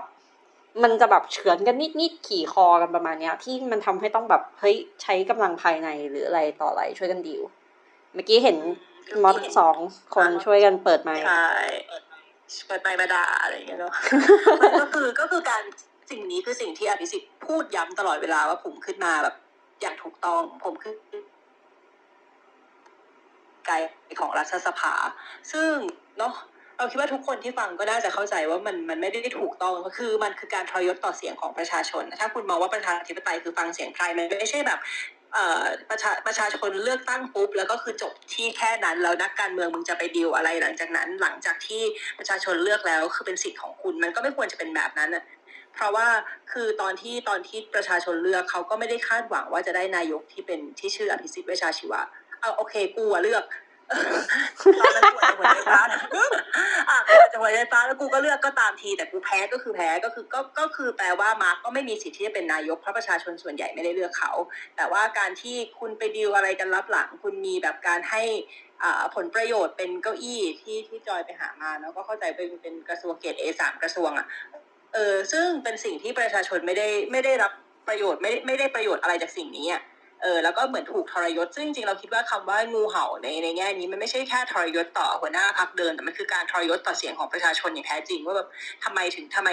มึงไปดีลกันเองแล้วสิ่งที่กูเลือกไปคืออะไรแล้วก็เพราะฉะนั้นมันก็เลยเป็นเงื่อนไขที่ทำให้เกิดการชุมนุมในปีต่อมาเนาะในปี52จนถึงปี53แล้วก็ไปจบที่เหตุการณ์สังหารหมู่กลางเมืองแล้วก็คุณนายกที่อ้างว่าตัวเองมีความชอบธรรมในการขึ้นจากตำแหน่งเนี่ยคือจริงๆแล้วตอนนั้นคนแสดงก็ไม่ได้ขอข้อเรียกร้องอะไรนอกจากให้คุณลงจากตำแหน่งไปเพราะคุณไม่ได้ขึ้นมาโดยเสียงของประชาชนซึ่งเขาก็เถียงว่าไม่จริงเขาขึ้นมาจากระบบรัฐสภาที่มาจากประชาชนจริงๆอะไรอย่างเงี้ยก็คืออีท่าไหนก็ไม่รู้อีท่าไหนก็คือไม่ยอมที่จะลงจากตำแหน่งต่อให้จนแบบจะต้องใช้อาวุธจะต้องใช้กระสุนจริงแต่เพื่อรักษาตำแหน่งนายกรัฐมนตรีที่แบบที่มาดหมายไว้ตั้งแต่จบ PPE จากออกฟอร์ดมาตายหาแล้วกูโดนฟ้องหรือเปล่าแต่ว่านั่นแหละคือเราก็รู้เนาะทุกคนแล้วก็ทุกคนรู้ว่าอภิสิทธิ์ถูกกลุ่มมาให้เป็นนักการเมืองแล้วก็ถูกกลุ่มถูกแบบปั้นไว้ให้เป็นนายกรัฐมนตรีตำแหน่งนี้เป็นตำแหน่งที่เขาต้องการที่จะได้อยู่แล้วแหละเพราะนั้นเขาไม่มีวันที่จะปล่อยมือจากตำแหน่งนี้ไปได้แต่เราก็ไม่คิดเราในฐานะตอนนั้นที่เชียร์เขาก็ยังไม่คิดว่าเขาจะทำได้ถึงขั้นต้องมีคนตายกลางเมืองเพื่อที่จะรักษาอำนาจนี้ไว้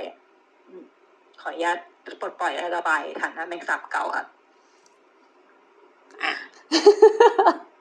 โอเคนะคะมีการระบายความในใจถึงชุดมีพูดไปแล้วที่ฉันระบุทับอกเลยนะคะอยู่เฉยๆได้นะคะจริงๆมีรายชื่อที่คณะรัฐมนตรีของสมัยคุณอภิสิทธิ์เวชชาชีวพันธ์นะคะเป็นคณะรัฐมนตรีสมัยที่59คณะที่59นะคะก็ดำรงตำแหน่งอยู่3ปีนะคะแล้วก็ใช่ค่ะ3กระทรวงเกรด A นะคะก็ถูกไปแบ่งเค้กนะคะไปให้กับทางภูมิใจไทยนะคะก็เป็นเค้กก้อนใหญ่ประมาณนึงเหมือนกันนะคะก็น่าจะได้ไปหลายอยู่นะคะตอนนั้นนะคะผู้นำฝ่ายค้านนะคะเผื่อคือจริงๆเวลาเราพูดถึงงูเห่าอะไรเงี้ยบางทีเราก็เขาไปประกบอยู่กับใครแล้วไปอยู่รัฐบาลไหนเนาะแล้วก็ได้เค้กก้อนไหนไปทีนี้ฝ่ายค้านตอนนั้นก็มีคนที่น่าสนใจนะคะก็คือคุณยงยุทธวิชัยดิษฐ์นะคะเป็นหัวหน้าพรรคเพื่อไทยนะคะแต่ตอนนั้นเนี่ยคุณยงยุทธเป็นผู้นำฝ่ายค้านโดยที่ไม่ได้เป็นสสนะคะแล้วก็มีดาวฝีปากกล้าของเรานะคะคุณเฉลิมอยู่บำรุงนะคะตอนนั้นเป็นประธานสสพรรคเพื่อไทยนะคะแล้วก็เป็นผู้นำการอภิปรายไม่ไว้วางใจด้วยนะคะอีกหนึ่งคนนะคะที่น่าสนใจมากๆนะคะก็คือคุณมิ่งขวัญแสงสุวรรณนะคะเขาอยู่บรรยุกนะคะเสียงพิชานะคะเขาอยู่บรรยุกใช่แล้วจริงๆก็จะมีตัวละครเด่นๆที่แบบว่าหน้าเดิมๆวนไปวนมาวนมาวนไปนะฮะเป็นแบบ recurring character เดี๋ยวขอแจ้งนิดนึงนะว่าไอ้ฟอร์มคณะรัฐมนตรีอภิสิทธิ์1เนี่ยที่เป็นที่คุยกันเมื่อกี้เนี่ยเนาะว่าเสียกระทรวงเกรด A ไปเนาะก็มีเก้าอี้กระทรวงมหาดไทยมีกระทรวงคมนาคมมีรมชเกษตรด้วยก็เลยทำให้เกิดความบาดหมางภายในพรรคประชาธิปัตย์ต่อมาด้วยเหมือนกันเพราะว่าเหมือนคนที่เป็นแบบอยู่มานานเนาะเขาก็คาดหวังนะว่าเขาก็จะต้องได้เก้าอี้บ้างอะไรเงี้ยแต่ปรากฏว่าก็ต้องเอาเก้าอี้ไปแลกไปจ่ายงูเห่าอะว่างั้นว่าสั้นก็เลยเหมือนแบบก่อให้เกิดความบาดหมางใจนะคะก็ทำให้พรรคแมลงสาบหลังๆเนี่ยก็มีความระหองระแหงเกิดขึ้นก็เราส่วนตัวเราคิดว่ามันก็เป็นคือมันอาจจะมีมานานแล้วนะแต่ว่ามันก็อาจจะเป็นรอยร้าวที่เริ่มชัดเจนขึ้นในยุคนี้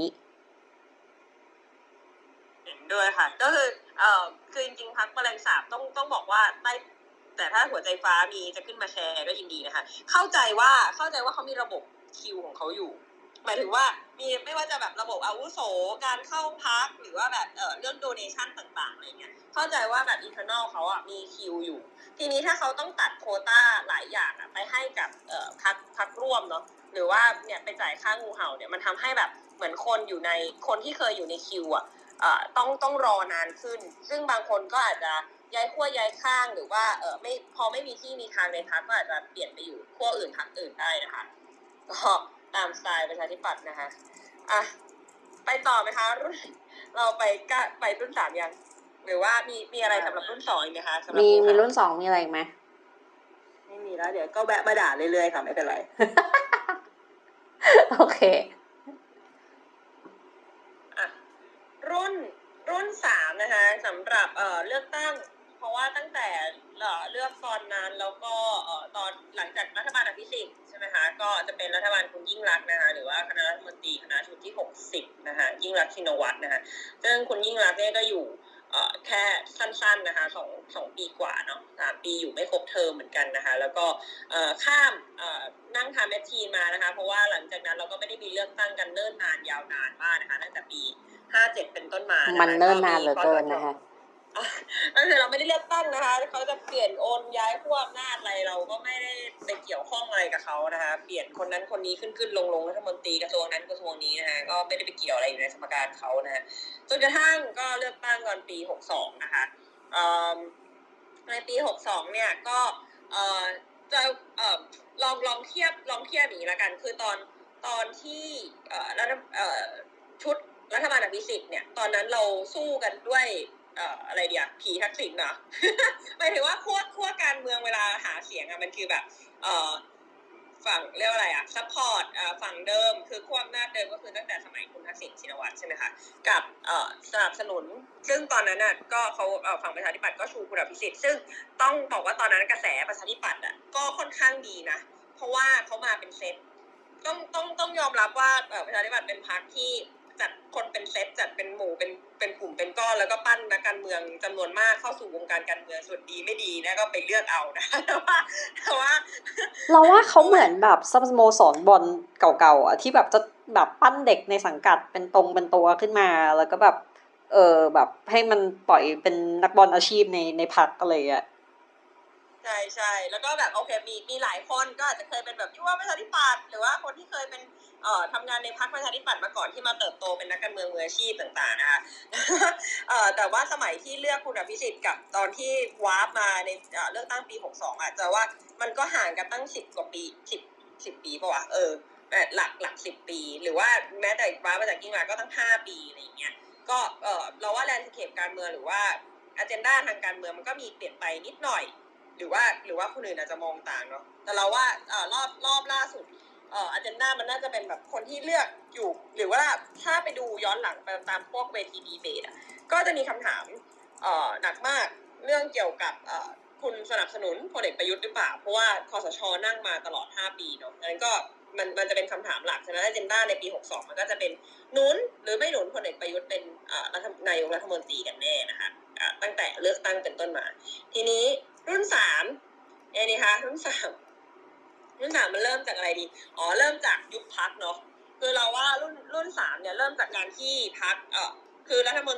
รมนูญ60ด้วยก็เป็น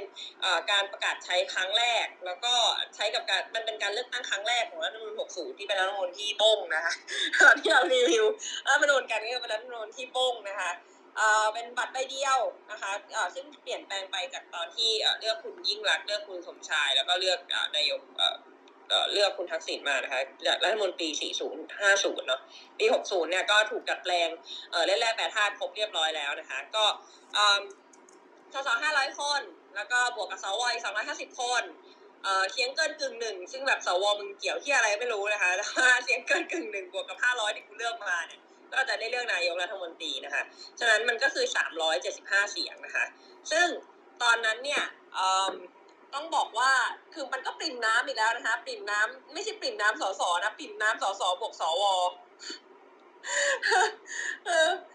มีฝั่งที่ไม่สนับสนุนทางพลังประชารัฐเนี่ยอยู่แบบคือแต่โอเคคือ to be fair คือพอรวมกันแล้วมันก็ยังแพ้สสที่บวกกับสวอยู่ดีฉะนั้นมันก็ต้องเรียกว่าอะไรดีอ่ะหลายพรรคก็คือง่ายๆคือถ้าปชป.ไม่ไปร่วมกับพลเอกประยุทธ์เนี่ยพลเอกประยุทธ์ก็จะไม่ได้เป็นนายกรัฐมนตรีอะค่ะเห็นไหมมันก็ต้องมาด่าปชป.ป่ะ ได้หมดคือจริงๆแล้วอ่ะตอนที่หาเสียงกันไว้ใช่ไหมตอนนั้นก็จุรินตอนนี้ไม่เป็นหัวหน้าพรรคจุรินก็ไปดีเบตกับคุณหญิงหน่อยก็คุณหญิงหน่อยก็ถามตรงๆว่าแบบว่าคุณจะเลือกแบบพลเอกประยุทธ์เลือกลุงตู่ใช่ไหมเลือกลุงตู่เป็นนายกหรือเปล่าแล้วเขาบอกว่าผมสนับสนุนคุณอภิสิทธิ์ไม่ได้ชื่อเล่นชื่อตู่อะไรเงี้ยก็คือแบบก็ทุกคนในพรรคประชาธิปัตย์ก็ยืนยันชัดเจนกระทั่งแบบคลิปที่คุณอภิสิทธิ์ออกมาก็บอกว่าผมไม่สนับสนุนคุณประยุทธ์เป็นนายกรัฐมนตรีอะไรเงี้ยก็คือแสดงว่าปชป.ใช้แนวทางหาเสียงในการที่จะไม่สืบทอดอำนาจเผด็จการมาตลอดเพราะฉะนั้นคนหัวใจสีฟ้าที่เลือกให้อ่ะค่ะตอนนั้น 3.9 ล้านเสียงก็คือเชื่อว่าคุณจะไม่สนับสนุนประยุทธ์นะแล้วคือเขาก็จะขายความเป็นการเมืองขั้วกลางที่ฉันคิดว่าฉันจะรวบรวมคะแนนเสียงได้มากพอตอนนั้นอภิสิทธิ์ว่าถ้าตัวเองได้ต่ำกว่า100เก้าอี้ก็คือจะลาออกคือเขามั่นใจนะว่าตัวเองจะได้100แล้วก็น่าจะไปร่วมกับพวกพรรคอะไรเล็กๆอะไรเงี้ยแล้วก็สามารถจะแบบคิดว่าตัวเองจะสามารถจะดึงดูดคนได้มากเพียงพอที่จะเป็นอีกขั้วการเมืองหนึ่งนอกเหนือจากเพื่อไทยแล้วก็พลังประชารัฐแล้วก็ตอนปี62นะคะก็พรรคเพื่อไทยได้ส.ส.ไปทั้งหมด137เสียงนะคะซึ่งจริงๆก็เรียกได้ว่าเป็นพรรคที่เราเริ่มทำเสียงอ่อนหวานปะเป็นพรรคที่มีส.ส.มากที่สุดในสภานะคะซึ่งปกติแล้วเนี่ยก็จะต้องเป็นพรรคที่ตั้งรัฐบาลนะคะใช่ป่าววะงงมากกูไม่เคยเห็นแบบว่าพรรคที่ได้ส.ส.ได้เก้าอี้ในสภาที่มากที่สุดเราไม่ได้จัดตั้งรัฐบาลเนี่ยเกิดมาก็เพิ่งเคยเห็นนี่แหละแม้ว่าจะจริงๆแล้วไอ้การก่อนหน้านี้ก่อนที่จะมีงูเห่าก็คือต้องบอกว่าเนี่ยคือเขาพยายามอย่างที่สุดแล้วที่จะให้ผลการเลือกตั้งมาขนาดนี้คือทุกคนก็น่าจะจำได้ว่าแม่งเลือกตั้งไว้ตั้งแต่ตอนไหนวะเลือกตั้งมีนาใช่ไหมมีนาหรือกุมภาสักอย่างเนี่ยแล้วก็แบบกุมภาใช้เวลาใช้เวลานานมากกว่าจะประกาศผลเว้ยจนมีคนพูดกว่าจะประกาศแบบออฟฟิเชียลอ่ะงงทั้งที่ประเทศอื่นก็คือแบบคุณควรจะรู้ผลเลือกตั้งคร่าวๆก่อนอันนั้นแล้วก็คือแบบมันก็มีการคิดสูตรคำนวณแล้วก็เปลี่ยนสูตรไปเปลี่ยนสูตรมาจนมีคนว่าโอ้ยเฮียทางพลังประชารัฐได้คะแนนนำโด่งป่านนี้มึงประกาศพรุ่งนี้แล้วไอ้ห่าอะไรประมาณนั้นแหละก็คือก็รู้อยู่แล้วว่ามันพยายามจะปิดทุกสิ่งทุกอย่างเพื่อที่จะให้คือแม้ว่าเขาจะมีสว250อยู่ในมือเขาก็ต้องการเสถียรภาพในสภาเพราะฉะนั้นเขาก็ต้องพยายามที่จะดึงให้ตัวเองได้แบบได้เปรียบมากที่สุดทีนี้กรณีการตั้งรัฐบาลเขาบอกว่าถึงเขาจะได้เก้าอี้ส.ส.น้อยกว่าแต่เขาได้ป๊อปปูล่าโหวตสูงสุดนะจ๊ะอันนี้โดยที่เพื่อไทยลงกี่เขตคะเพื่อไทยส่ง180เขตด้วยเราว่ามันมี2ปัจจัยเนาะก็คือปัจจัย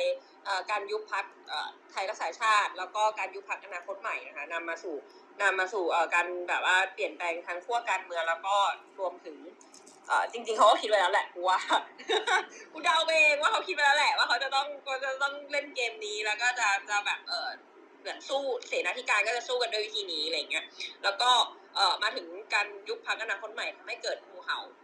ตอนที่จริงๆมันต้องเล่าเป็นเฟสเนาะคือยุบพรรคไทยรักษาชาติก่อนแล้วก็ยุบพรรคอนาคตใหม่แล้วก็ถึงจะเป็นยุบพรรคไทยรักษาชาติก่อนแล้วก็เลือกตั้งแล้วก็ถึงเป็นยุบพรรคอนาคตใหม่เนาะเพราะว่ามันได้ส.ส.มาก่อนแล้วแล้วถึงจะเกิดขั้วงูเห่าต่อมานะคะเพราะว่าช่วงตอนที่ก่อตั้งจัดตั้งรัฐบาลตอนนั้นยังมีพรรคอนาคตใหม่อยู่นะคะอ่ะทำไมมีคนยกมือแต่ดิฉันไม่เห็นว่าใครยกนะคะระบบป้องหนึ่งมันมียกมือแต่ว่าไม่เห็นคนอ่ะเดี๋ยวลองยกใหม่แล้วกันนะคะขึ้นมาจอยกันได้นะคะจริงๆเปิดยกมือตลอดนะคะถ้าจะมาอ้าวขึ้นมาแล้วมีสวัสดีค่ะที่อยากจะพูดว่าลืมคำพูดนึงไปหรือเปล่าที่บอกว่า popular vote ผมแค่อยากจะขึ้นมาพูดคำนี้เฉยๆว่าลบ5ล้านบัตรขยิ่งแล้วหรือยังครับอันนี้ก็เป็นประวัติศาสตร์การเมืองไทยเหมือนกันนะคะทั้งบัตรขยิ่งบัตรออกขยิ่งซึ่งเป็นการเลี่ยงบาลีเพราะว่าถ้าใช้คำว่าบัตรเกินมันต้องเลือกตั้งใหม่เพราะฉะนั้นไม่ได้แล้วมันมีในบัญญัติในรัฐธรรมนูญคำบัตรเกินเพราะฉะนั้นให้เปลี่ยนเป็นคำว่าบัตรขยิ่ง5 ล้านบาทแล้วป๊อปปูล่าโหวตสลิมเขาบอกมี9 ใบ 9 ใบพ่อไปเปิดดูข่าวได้เดี๋ยวไอ้สลิมคือต้องเข้าใจสลิมมันสมองมันต้องต่ำกว่า 84,000เพราะงานมันมีสมอง 84,000 เพราะฉะนั้นสลิมมันก็ต้องมีสมองต่ำกว่า 84,000 เพราะฉะนั้นแล้วมันก็ไม่ได้ใส่ใจความจริงอย่าลืมว่ากกต.ถูกร้องเรียนหลายหน่วยงานหลายจุดมากไม่ว่าจะเป็นจุดหนึ่งที่มีการมองไปเลยว่ามึงกาอะไรในค่ายทหารจำได้ใช่ไหมครับผมก็ไม่เอามาเพราะฉะนั้นแล้วสิ่งหลายอย่างมาถูกบังคับมาเรียบร้อยอย่างนี้คุณก็ต้องมองว่าคุณยังหน้าด้านพูดคำว่าpopular vote หรอผมว่าเป็นการหน้าด้านมากๆแล้วก็บอกว่าคุณต้องให้แล้วโดยเฉพาะไอ้ไผ่บงที่มาพูดคำหนึ่งว่าคุณต้องเคารพคนที่8ล้านที่เลือกเข้ามาลบ5ล้านแล้วก็ลบไอ้พวกที่มันบังคับให้เขาลงอีกมันน่าจะเป็น6ล้านเพราะฉะนั้นมันเหลือแค่2ล้านต้องเคารพ2ล้านไหมอะไรอย่างนี้ครับผมแค่อยากจะขึ้นมาบอกแค่นี้ครับขอโทษทีครับดีค่ะดีค่ะคือความทิกกี้ของการเลือกตั้งครั้งนี้มันมีมากมายตั้งแต่การทำรัฐธรรมนูญแล้วก็การที่ทำให้รัฐธรรมนูญนี้ผ่านขึ้นมาได้เนาะผ่านประชามติมาได้ด้วยการแบบด้วยการที่บังคับคือถ้าไม่เลือกทางนี้แล้วมึงเหลือทางไหนให้เลือกเพราะฉะนั้นทุกทางที่เขาวางหมากมาเขาว่าตอนปฏิวัติปี49แล้วก็ทำรัฐธรรมนูญปี50เนี่ยมันไม่ได้แบบมันไม่ได้สตรีขนาดนี้หรือกระทั่งถ้าเราจำไม่ผิดนะจอยคือไอ้ที่เรื่องที่แบบที่ทำให้เกิดงูเห่าเพราะว่าทำให้พรรคสามารถขับสสออกและสสยังคงความเป็นสสไว้แล้วก็ไปสังกัดพรรคอื่นได้คือจริงๆมันที่มันทำได้ตั้งแต่สมัยงูเห่ารุ่นแรกปี40แต่ตอนนั้นก็คือต้องไปให้ศาลรัฐธรรมนูญวินิจฉัยแต่อันนี้เหมือนใส่เข้ามายัดเข้ามาไว้ในรัฐธรรมนูญเลยก็คือสามารถทำได้อย่างอิสระเลยอย่างเงี้ยค่ะเพราะฉะนั้นทุกอย่างมันวอนเอื้อให้เกิดสิ่งนี้อยู่แล้วใช่ๆหาพรรคใหม่สังกัดให้ภายใน30วันในขณะที่สสถ้าลาออกเองหมดสิทธิ์สสทันทีไม่ว่าจะเป็นแบ่งเขตหรือว่าถ้าสสแบ่งเขตลาออกก็คือเขตนั้นต้องมีการเลือกตั้งใหม่แล้วก็ถ้าเป็นสสปาร์ตี้ลิสต์ลาออกก็ให้พ้นสภาพความเป็นสสแล้วก็เลื่อนขึ้นมายกเป็นพรรคอนาคตใหม่ครับหมายถึงว่าพรรคก้าวไกลตอนนี้เพราะว่าถือว่าเป็นโควต้าพรรคอนาคตใหม่ก็เป็นกฎที่อะไรก็ไม่รู้งงคือไอ้ระบบเลื่อนสสจากการไม่ว่าจะแบบลาออกหรือว่าแบบเป็นอะไรไปหรือว่าติดคดีหรืออะไรก็ตามนะตอนนี้มันยกเว้นกับแค่พรรคอนาคตใหม่เดิม ว่าแบบลำดับปาร์ตี้ลิสต์มันก็จะไม่เลื่อนขึ้นมากูไม่เข้าใจสิ่งนี้เพราะว่าไม่ถือว่าเป็นพรรคเดิมแต่ว่าตอนไพบูลย์ย้ายพรรคคือแม่งขึ้นมาเป็นปาร์ตี้ลิสต์คนที่เท่าไหร่ก็ไม่รู้แต่ถ้ามึงว่าไพบูลย์ลาออกไปมึงจะเลื่อนใครขึ้นมาอะไรคือแบบทุกอย่างประสาทแดกมากคือมันแบบเอาทุกวิถีทางนะคือแบบว่ามันจะแบบบิดเบี้ยวอะไรไปหมดก็ได้เนาะเพราะว่าก็จะเอาอะไรอย่างแล้วก็เพราะฉะนั้นก็คืออย่างตอนนี้ที่แบบมีสสวิโรจน์ก็ลาออกไปเป็นผู้ว่าใช่ไหมก็คือเสียไป1อันเพราะว่าไม่สามารถเลื่อนขึ้นมาได้เนื่องจากเป็นปาร์ตี้ลิสต์ของอนาคตใหม่เดิมที่ไม่มีที่พรรคเขาถือว่าพรรคไม่มีแล้วอะไรเงี้ยก็แบบโอเค อย่างว่านิดนึงนะคะอย่างว่าตอนนั้นก็รวบรวมเสียงนะคะซึ่งจริงๆตอนนั้น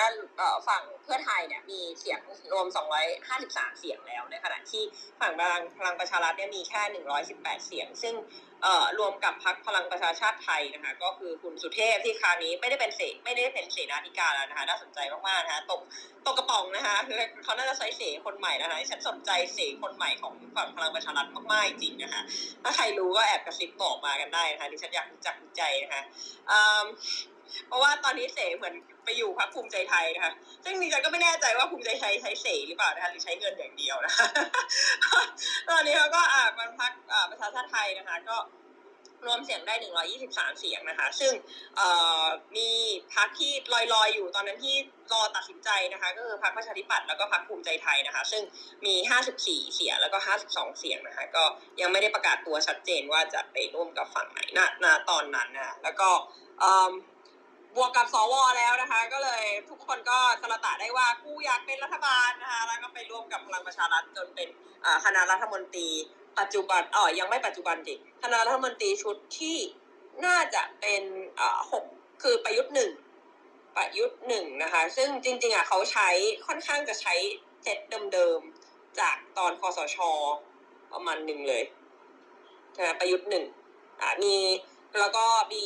เสียบางคือจริงๆเราไม่แน่ใจว่าเรียกว่าเสียไหมนะคือเขาให้ภูมิใจไทยและประชาธิปัตย์นั่งกระทรวงเกรดเอบ้างบางกระทรวงโดยที่มีคนของพลังประชารัฐหรือว่าคู่ขั้วเก่าเดิมคือคสชเนี่ยไปนั่งประกบด้วยเหมือนกันนะคะก็ประยุทธ์หนึ่งนะคะแทบจะยกเซตมาจากคสชนะคะส่วนประยุทธ์สองประยุทธ์สามนะคะเข้าใจว่าหลังจาก62มันคือแต่งตั้งเพิ่มเป็นประยุทธ์สามประยุทธ์สี่แล้วนะคะคือมีแก๊งสามสองไม่ใช่สามมิตรโอ้ยสามสออะไรล่ะสามมิตรนะคะแล้วก็เสียที่นั่งให้กับตอนนี้ที่นั่งอยู่ก็ประชาธิปัตย์นั่งพม.พาณิชย์แล้วก็กระทรวงเกษตรนะคะซึ่งถือว่าเป็นกระทรวงใหญ่เหมือนกันนะคะในขณะที่มีกระทรวงที่น่าสนใจมากๆก็คือกระทรวงการคลังนะคะที่ไม่มีพรรคไหนได้นั่งเลยนะคะแล้วก็ไปเอาเทคโนแครดมานั่งนะคะซึ่งจริงๆปกติกระทรวงการคลังก็เป็นหนึ่งในกระทรวงที่เป็นกระทรวงเกรดดีแล้วกันแต่ว่าเป็นกระทรวงที่คนค่อนข้างจับตาว่าใครจะมานั่งนะคะแต่ว่านั่งจนถึงปัจจุบันก็เป็นคุณอาคมที่แบบไม่ได้มีขั้วหรือว่าแก๊งการเมืองขนาดนั้นแล้วกันเหมือนมารับเป็นแก๊งแบบการคลังที่มารับเผือกร้อนนะคะทีนี้หลังจากตั้งคือเรามองว่างูเห่าอันเนี้ยน่าสนใจงูเห่ารุ่น3มีความน่าสนใจคือมันเกิดขึ้นหลังจากที่พรรคอนาคตใหม่ถูกยุบล็อต1กับอีกล็อต1คือมันเกิดจากการที่แบบคือมันจัดตั้งรัฐบาลไปเสร็จเรียบร้อยแล้วอ่ะหมายถึงว่าฝั่งคุณประยุทธ์อ่ะจัดตั้งรัฐบาลได้ไปแล้วโดยการรวมเสียงภูมิใจไทยแล้วก็ประชาธิปัตย์แล้วก็เสียงพรรคเล็กพรรคน้อยตกเศษตกน้ำขยิงขยมขยงอะไรก็ไม่รู้อ่ะเต็มไปหมดแล้วอ่ะคือได้รัฐบาลมาแล้วแล้วยังซื้องูเห่าต่อซึ่งตอนที่ได้จัดตั้งรัฐบาลแล้วอ่ะไม่ได้เรียกว่าอะไรมันไม่ได้ปิ่มน้ำขนาดนั้นนะคือมันห่างกันแบบ10-20เสียงอยู่เหมือนกันนั้นก็เลยเรากำลังงงว่างูเห่าที่เกิดในยุครุ่นที่3เนี่ยเป็นอะไรเราคิดว่ามันน่าจะต่างจากไอ้ตอนแต่ก่อนเพราะว่าคือจริงๆแล้วมันการซื้องูเห่าในครั้งที่3ในเจเนอเรชันที่3เนี่ยมันไม่น่าจะมีผลเปลี่ยนแปลงตัวนายกรัฐมนตรีได้เหมือนสมัยแบบเจน1เจน2เลยเนาะเพราะว่ายังไงซะมีสว250ที่แม่งก็เลือกกันไปในทางเดียวกันแบบโอ้มีความคิดเป็นของตัวเองชิบหาย250คนนั่งเลือกเหมือนกันหมดเลยเด็ดจริงๆแต่ว่าเพราะนั้นมันไม่มีสิทธิ์ที่จะเปลี่ยนแปลงแล้วอะไรคุณเปลี่ยนแปลง250เสียงนี้ไม่ได้เพราะนั้นเราคิดว่ามันเป็นการซื้องูเห่าไปเพื่อเพิ่มอำนาจต่อรองมากกว่าก็คือเหมือนมันก็มีพรรคนึงแล้วที่แบบมีเงินถุงเงินถังแล้วก็อีกพรรคนึงที่แบบไม่ค่อยจะมีเงินเท่าไหร่อะไรเงี้ยแล้วก็ไปดึงคนมาอะไรเงี้ยแล้วก็คือมันก็มี2ปัจจัยนอกจากที่แบบแลกเปลี่ยนให้เงินไปมันก็พูดไม่ได้เพราะว่าเขาได้เงินเพราะว่ามันก็ไม่ได้มีหลักฐานอะไรเงี้ยแต่ว่าก็ดูจากฐานะที่แบบที่ดูดีขึ้นของผู้ที่ย้ายพรรคมาก็น่าจะคาดเดาได้ว่าสิ่งที่ได้รับแลกเปลี่ยนคือสิ่งนี้ก็คือเหมือนกับว่า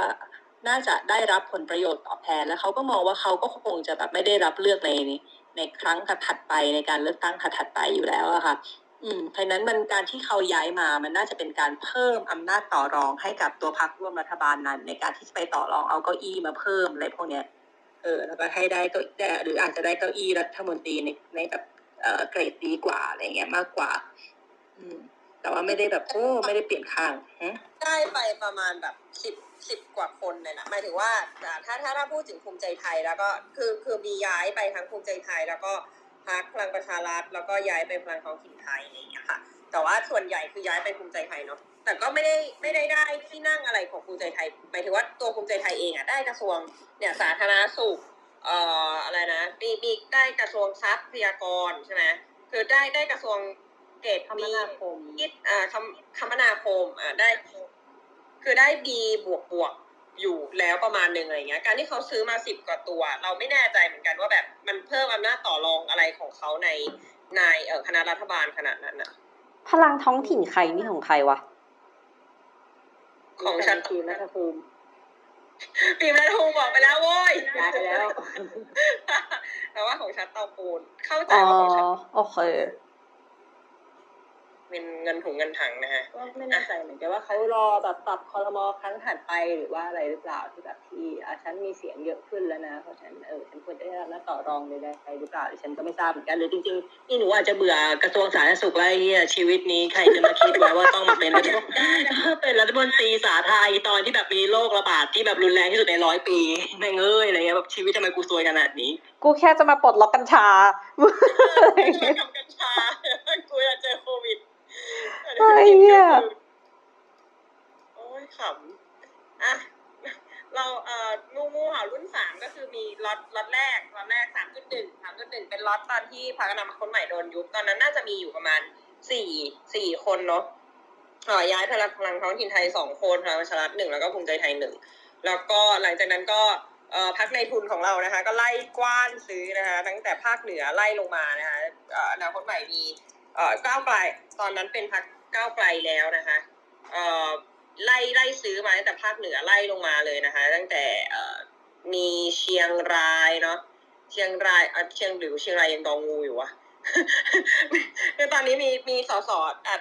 ล็อตที่เขาไปไล่ซื้อมามีแพร่ฉะเชิงเทราขอนแก่นแล้วก็สสกทม2คนนะคะมีสมุทรแก๊งสมุทรนะคะปทุมธานีแล้วก็มีซื้อสสบัญชีรายชื่อมาด้วยนะคะแล้วก็นอกเหนือจากนั้นนะคะยังมีงูที่ดองอยู่นะคะงูที่ดองอยู่ประมาณ5คนนะคะก็คือไม่ยอมเรียกว่าอะไรดีอ่ะไม่ยอมขับออกจากพรรคเพราะว่าไม่ให้สิทธิ์อนุสิทธิ์เรียกว่าอะไรไม่ให้สิทธิ์สสนะคะอีกประมาณ5ตัวนะคะยังดองอยู่จนกระทั่งโหวตงบกลางรอบที่แล้วนะคะอ่ะยังไงคะคุณนัตติ้วยังไงคะจะบอกว่างูเห่าอนาคตใหม่อ่ะล็อตแรกอ่ะไม่ใช่ยุบพรรคแต่มันเกิดจากโหวตสวนมติพรรคเรื่องพรก.ย้ายกำลังพลมี4คนนำโดยท่านหัวหน้าศรีนวลบุญลือหัวหน้าสุขเสาวภาหัวหน้าศรีนวลบุญลือเจ้าแล้วก็จะเป็นใครล่ะอีพันตำรวจโทอะไรนั่นน่ะที่ย้ายไปทางพลังประชาไม่ที่ย้ายไปพลังประชารัฐอ่ะชื่ออะไรจำไม่ได้ธนภัทรอะไรสักอย่างถ้าใครจำได้ไปดูข่าวตอนช่วงนั้นนะนางให้เหตุผลของการย้ายไปพลังประชารัฐบอกว่านางให้เหตุผลว่าเพราะว่าประชาชนในพื้นที่ชอบการทำงานของพลเอกประยุทธ์ไปถามประชาชนแล้วประชาชนบอกชอบก็เลยย้ายไปนั่นแหละก็มี4คนแล้วก็หลังจากนั้นก็จะมีล็อต2ก็คือตอนยุบพรรคแล้วก็กลุ่มสสอนาคตมาสสหลังยุบพรรคก็จะมีกลุ่มงูเห่าที่เป็นใจถึงเพิ่งตื่นอันนี้เพิ่งรู้ว่าจะต้องย้ายพรรคก็จะเป็นแบบ 4-5 คนหลังจะเป็นประมาณนี้ขอบคุณนะที่มาร่วมแชร์นะคะตอนนี้ก็ยังมีอยู่ในโถดองอีกใจเพิ่งตื่นที่หนังไมค์บอกมานะคะก็โอเคล็อตแรกนี่ล็อต2ไล่ซื้อเนาะคือเราอ่ะสนใจว่าทำไมล็อต2เขาถึงต้องไล่ซื้อในเมื่อเขาจัดตั้งรัฐบาลได้แล้วแต่โอเคคือถึงจัดตั้งรัฐบาลได้มันก็จะมีแต่ละรอบอ่ะที่เขาไล่ซื้อเพราะว่าไม่ว่าจะโหวตงบเนาะหรือว่าเรื่องอภิปรายไม่ไว้วางใจเพื่อให้คะแนนมันไม่ปริ่มมากแต่จริงๆเราว่ามันก็หรือว่าจะเป็นเพราะว่าฝั่งรัฐบาลเองอ่ะก็มีความคือไม่ได้เป็นกับพรรคร่วมหรอกนะคือเราว่าพรรคร่วมก็เกาะเก้าอี้แน่นเหมือนกันเพราะว่ารู้ตัวว่ารอบหน้านี่เหนื่อยเลือกตั้งแน่นอนถ้าจะหลุดเก้าอี้ไปแต่ว่าฝั่งที่เป็นฝั่งพลังประชารัฐเนี่ยมีการโยกย้ายหรือว่ามีการปรับโครงสร้างในพรรคบ่อยหรือเปล่าก็เลยทำให้แบบต้องเอาไปเสริมทัพแต่จริงๆการเสริมทัพเนี่ยก็ไม่ได้เสริมทัพพรรคตัวเองนะคือก็ให้ภูมิใจไทยก็ไล่ซื้อไปด้วยอะไรอย่างเงี้ยโดยที่ดิฉันก็คือดิฉันพยายามจะเข้าใจสิ่งนี้ว่าคือพลังประชารัฐเนี่ยอยากคือเป็นแกนนำการตั้งรัฐบาลแล้วก็ซื้องูเห่าไปเพิ่มซึ่งซื้อไปแค่ตัวเดียวซึ่งที่เหลือไปอยู่ที่ภูมิใจไทยในขณะที่ภูมิใจไทยเองมึงซื้อไปโอเคซื้อไปก็โอเคก็ซื้อแต่ว่ารอบหน้ามึงก็ไม่ได้ใช้เขาในการประวัติศาสตร์งูเห่าอ่ะก็ไม่ได้ใช้เขาในการแบบลงเลือกตั้งครั้งหน้าแล้วหรือเปล่าอะไรเงี้ยดูเป็นการลงทุนที่เรางงๆกับภูมิใจไทยแล้วก็อยู่ผ่านเฟสทั้งโหวตงบแล้วก็เฟสจัดตั้งรัฐบาลไปตั้งนานแล้วเป็นการแบบทยอยซื้ออะซึ่งมันต่างจากแบบฉันว่าบางทีเขาอาจจะแค่เงินเหลือแล้วก็แบบเนี่ยแค่คนยกมือให้อนุทินมากกว่าประยุทธ์ก็เอามาบัฟหน้ากันได้แล้วนึกออกป่ะเงินเหลือ นี่โชว์รวยเหรอวะก็คงรวยแหละก็คงแบบเนี่ยกลัวมาบัฟได้มึงดูที่คนไว้วางใจอนุทินมากกว่าประยุทธ์อีกอะไรอย่างเงี้ยคราวหน้าแล้วเขาก็มีคืออนุทินเนี่ยมีคนก็บอกว่ามีโอกาสที่มีเป็นแคนดิเดตนายกที่ยังเหลืออยู่แล้วก็มีโอกาสที่ได้ขึ้นเป็นนายกได้เขาก็ไม่แน่ใจเหมือนกันว่าที่เขาซื้อไว้นี่เผื่อว่าถ้ามุดประยุทธ์มันเกิดเหตุอะไรขึ้นมาต้องลาออกอะไรอย่างเงี้ยแล้วคนจะมาโหวตให้มันเป็นนายกหรือเปล่าอะไรอย่างเงี้ยก็คิดไปเรื่อยๆเนาะยังไม่เข็ดกับการนั่งสาสุขนะคะดูอยากเป็นนายกเลยรอบนี้ไม่เข็ดสาสุขไม่เอาแล้วว่าอยากเป็นนายกเงี้ยโอเคอ่ะหมดแล้วมั้ยรถประวัติศาสตร์การเมืองไทยนะคะเราก็จับตากันต่อไปนะคะว่าถ้ามีเลือกตั้งรอบหน้านะคะจะเป็นยังไงแล้วก็เดี๋ยวทำไมพวกคุณไม่พูดถึงงูเห่าเพื่อไทยอ๋องูเห่าเพื่อไทย2ตัวนะคะขออภัยนะคะอ่ะพรพิมลกับสลันวูดก็ไปอยู่ภูมิใจไทยเหมือนกันสลันวุฒิไปเพื่อชาติจ้าอ๋อสลันวุฒิไปเพื่อชาติขออภัยค่ะพรพิมลไปภูมิใจไทยค่ะขออภัยจำผักผิดนะคะแต่ว่าเข้าใจว่าสลันวุฒิกับพรพิมลเนี่ยเป็นลูกบ้านใหญ่นะหมายถึงว่าครั้งหน้าเผลอๆเขาอาจจะมีที่นั่งที่ยืนอยู่นะเพราะว่าเขา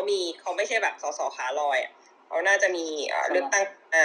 อันนี้เสริมจอยนิดนึงสลันวุฒิมันย้ายไม่ได้เพราะว่ามันอยู่ในโซนที่แบบว่า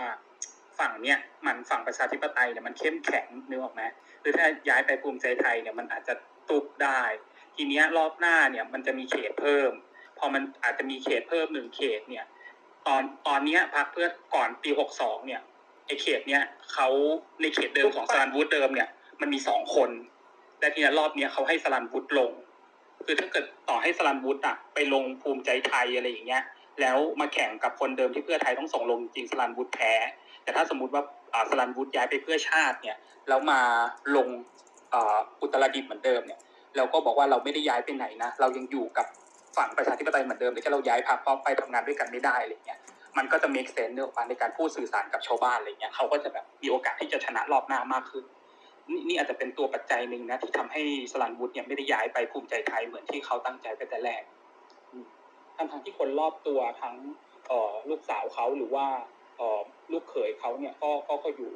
ภูมิใจไทยหมดเลยอะไรเงี้ยเป็นเหตุผลหนึ่งที่ทำให้เขาไม่สามารถที่จะย้ายไปฝั่งนู้นได้น่าสนใจมากๆน่าสนใจมากๆก็ตามนั้นนะคะก็ต้องจับตาแต่ว่าสลันวุฒินี่ก็เป็นสสมาหลายรอบแล้วปะเขาเคยใช่เขาเคยลงสสไทยรักไทยแล้วก็อยู่ฝั่งนี้มาตลอดคืออยู่ไทยรักไทยย้ายไปอยู่รวมใจบ้านพัฒนาแล้วก็กลับมาอยู่เพื่อไทยอยู่ชาติแล้วก็ย้ายไปอยู่ชาติไทยพัฒนาแล้วก็กลับมาเพื่อไทยอีกคือดูคือไปกลับนิดนึงนะแต่ว่าส่วนใหญ่ยังอยู่ฝั่งนี้ยังไม่เคยไปแตะฝั่งภูมิใจไทยหรือว่าไปอยู่กับคุณทหารมาก่อนนะคะคือไม่รู้ว่าเป็นหลักการหรือว่าไปอยู่ไม่ได้หรือยังไงนะแต่ว่าเข้าใจว่ารันวุฒิมีก๊กแก๊งในเพื่อไทยอยู่ประมาณนึงอะไรเงี้ยแต่น่าจะเป็นเรื่องปัญหาการทำงานภายในที่ทำให้คือจะเรียกว่างูเห่าก็ไม่ค่อยถูกนักป่ะนะน่าจะเรียกว่าพรพิมลเป็นงูเห่ามากกว่าถ้าสลันวุฒิยังอยู่เพื่อชาติไม่รู้ถ้านิยามงูเห่าเราเหมือนกันอันนี้คุณจอยจะจบยังอ่ะหรือว่าจะหมดแล้วเนี่ยรุ่น3เนี่ยนี่มันปัจจุบันแล้วไงแต่ว่าถ้ามีอะไรเม้ามอยก็เม้ามอยต่อได้นะคะเม้าย้อนหลังก็ได้เม้าไปข้างหน้าก็ได้เดี๋ยวขอพูดถึงเรื่องย้อนหลังนิดนึงอันนี้แบบนั่งฟังคือตอนที่ฉันนั่งฟังเธอคุยกันก็คือฉันวิ่งอยู่แล้วว่าตอนนี้เสร็จแล้วเพิ่งอาบน้ำแล้วก็เดี๋ยวลองรีแคปดูนะจริงๆแล้วเนี่ยไทม์ไลน์ตัวจริงๆไอตัวน่าสนใจเนี่ยสำหรับนั้นถือว่าไอก่อนหน้านั้นไอตอนสมัยของสมัครหรืออัศวเหมอะไรพวกนั้นอันนี้ก็เล่าไปหมดแล้วนะนี่มันมีตัวน่าสนใจคือถ้าเราไล่ไทม์ไลน์ประวัติศาสตร์เนี่ยเราจะเห็นว่าตอน49รัฐประหารทักษิณอันนี้แบบช่วงแบบว่าแบบฝุ่นตลบเนาะ49ยุคสมัยทักษิณโดนรัฐประหารเนาะ50เนี่ยเลือกตั้งใช่มั้ยครับ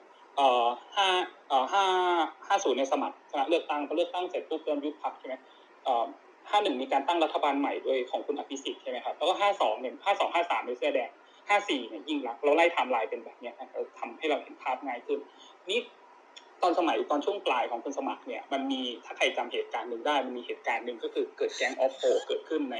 ในตอนของสมัยคุณสมัครเนี่ยอันนี้คือเหตุผลหนึ่งที่ทำให้คุณเนวินเนี่ยย้ายออกไปอีกฝากหนึ่ง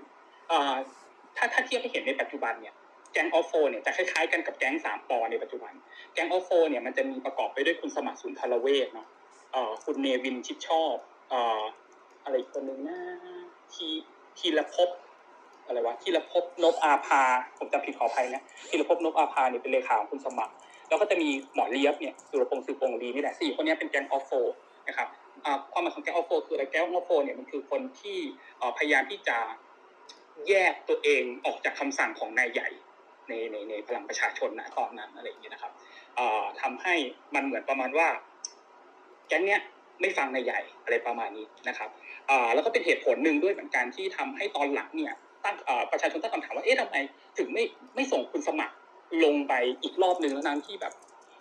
คนต้องส่งคุณสมัครแล้วเอาคุณสมชายวงสวัสดิ์มาอะไรอย่างเงี้ยนะครับเพราะว่าคุณสมชายค่อนข้างที่จะสายตรงกว่าแล้วสามารถควบคุมได้กว่าอะไรแบบนี้นะครับแล้วก็เนวินก็ใช้ข้ออ้างเนี่ยครับในการบอกว่าก็เพราะว่าคุณนะไม่สนับสนุนคุณสมัครนี่แหละเราก็เลยต้องแบบเข้าใจคุณสมัครมากกว่าเราก็ย้ายไปอีกขั้วหนึ่งอะไรฟิลประมาณนี้นะครับแต่ว่าเบื้องหลังจริงๆอาจจะมีเรื่องผลประโยชน์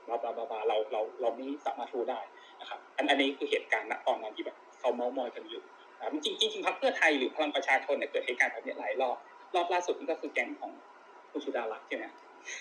เนี่ยคุณจอยถ้าใครตามเหตุการณ์อะไรทำไมมีการพาดพิง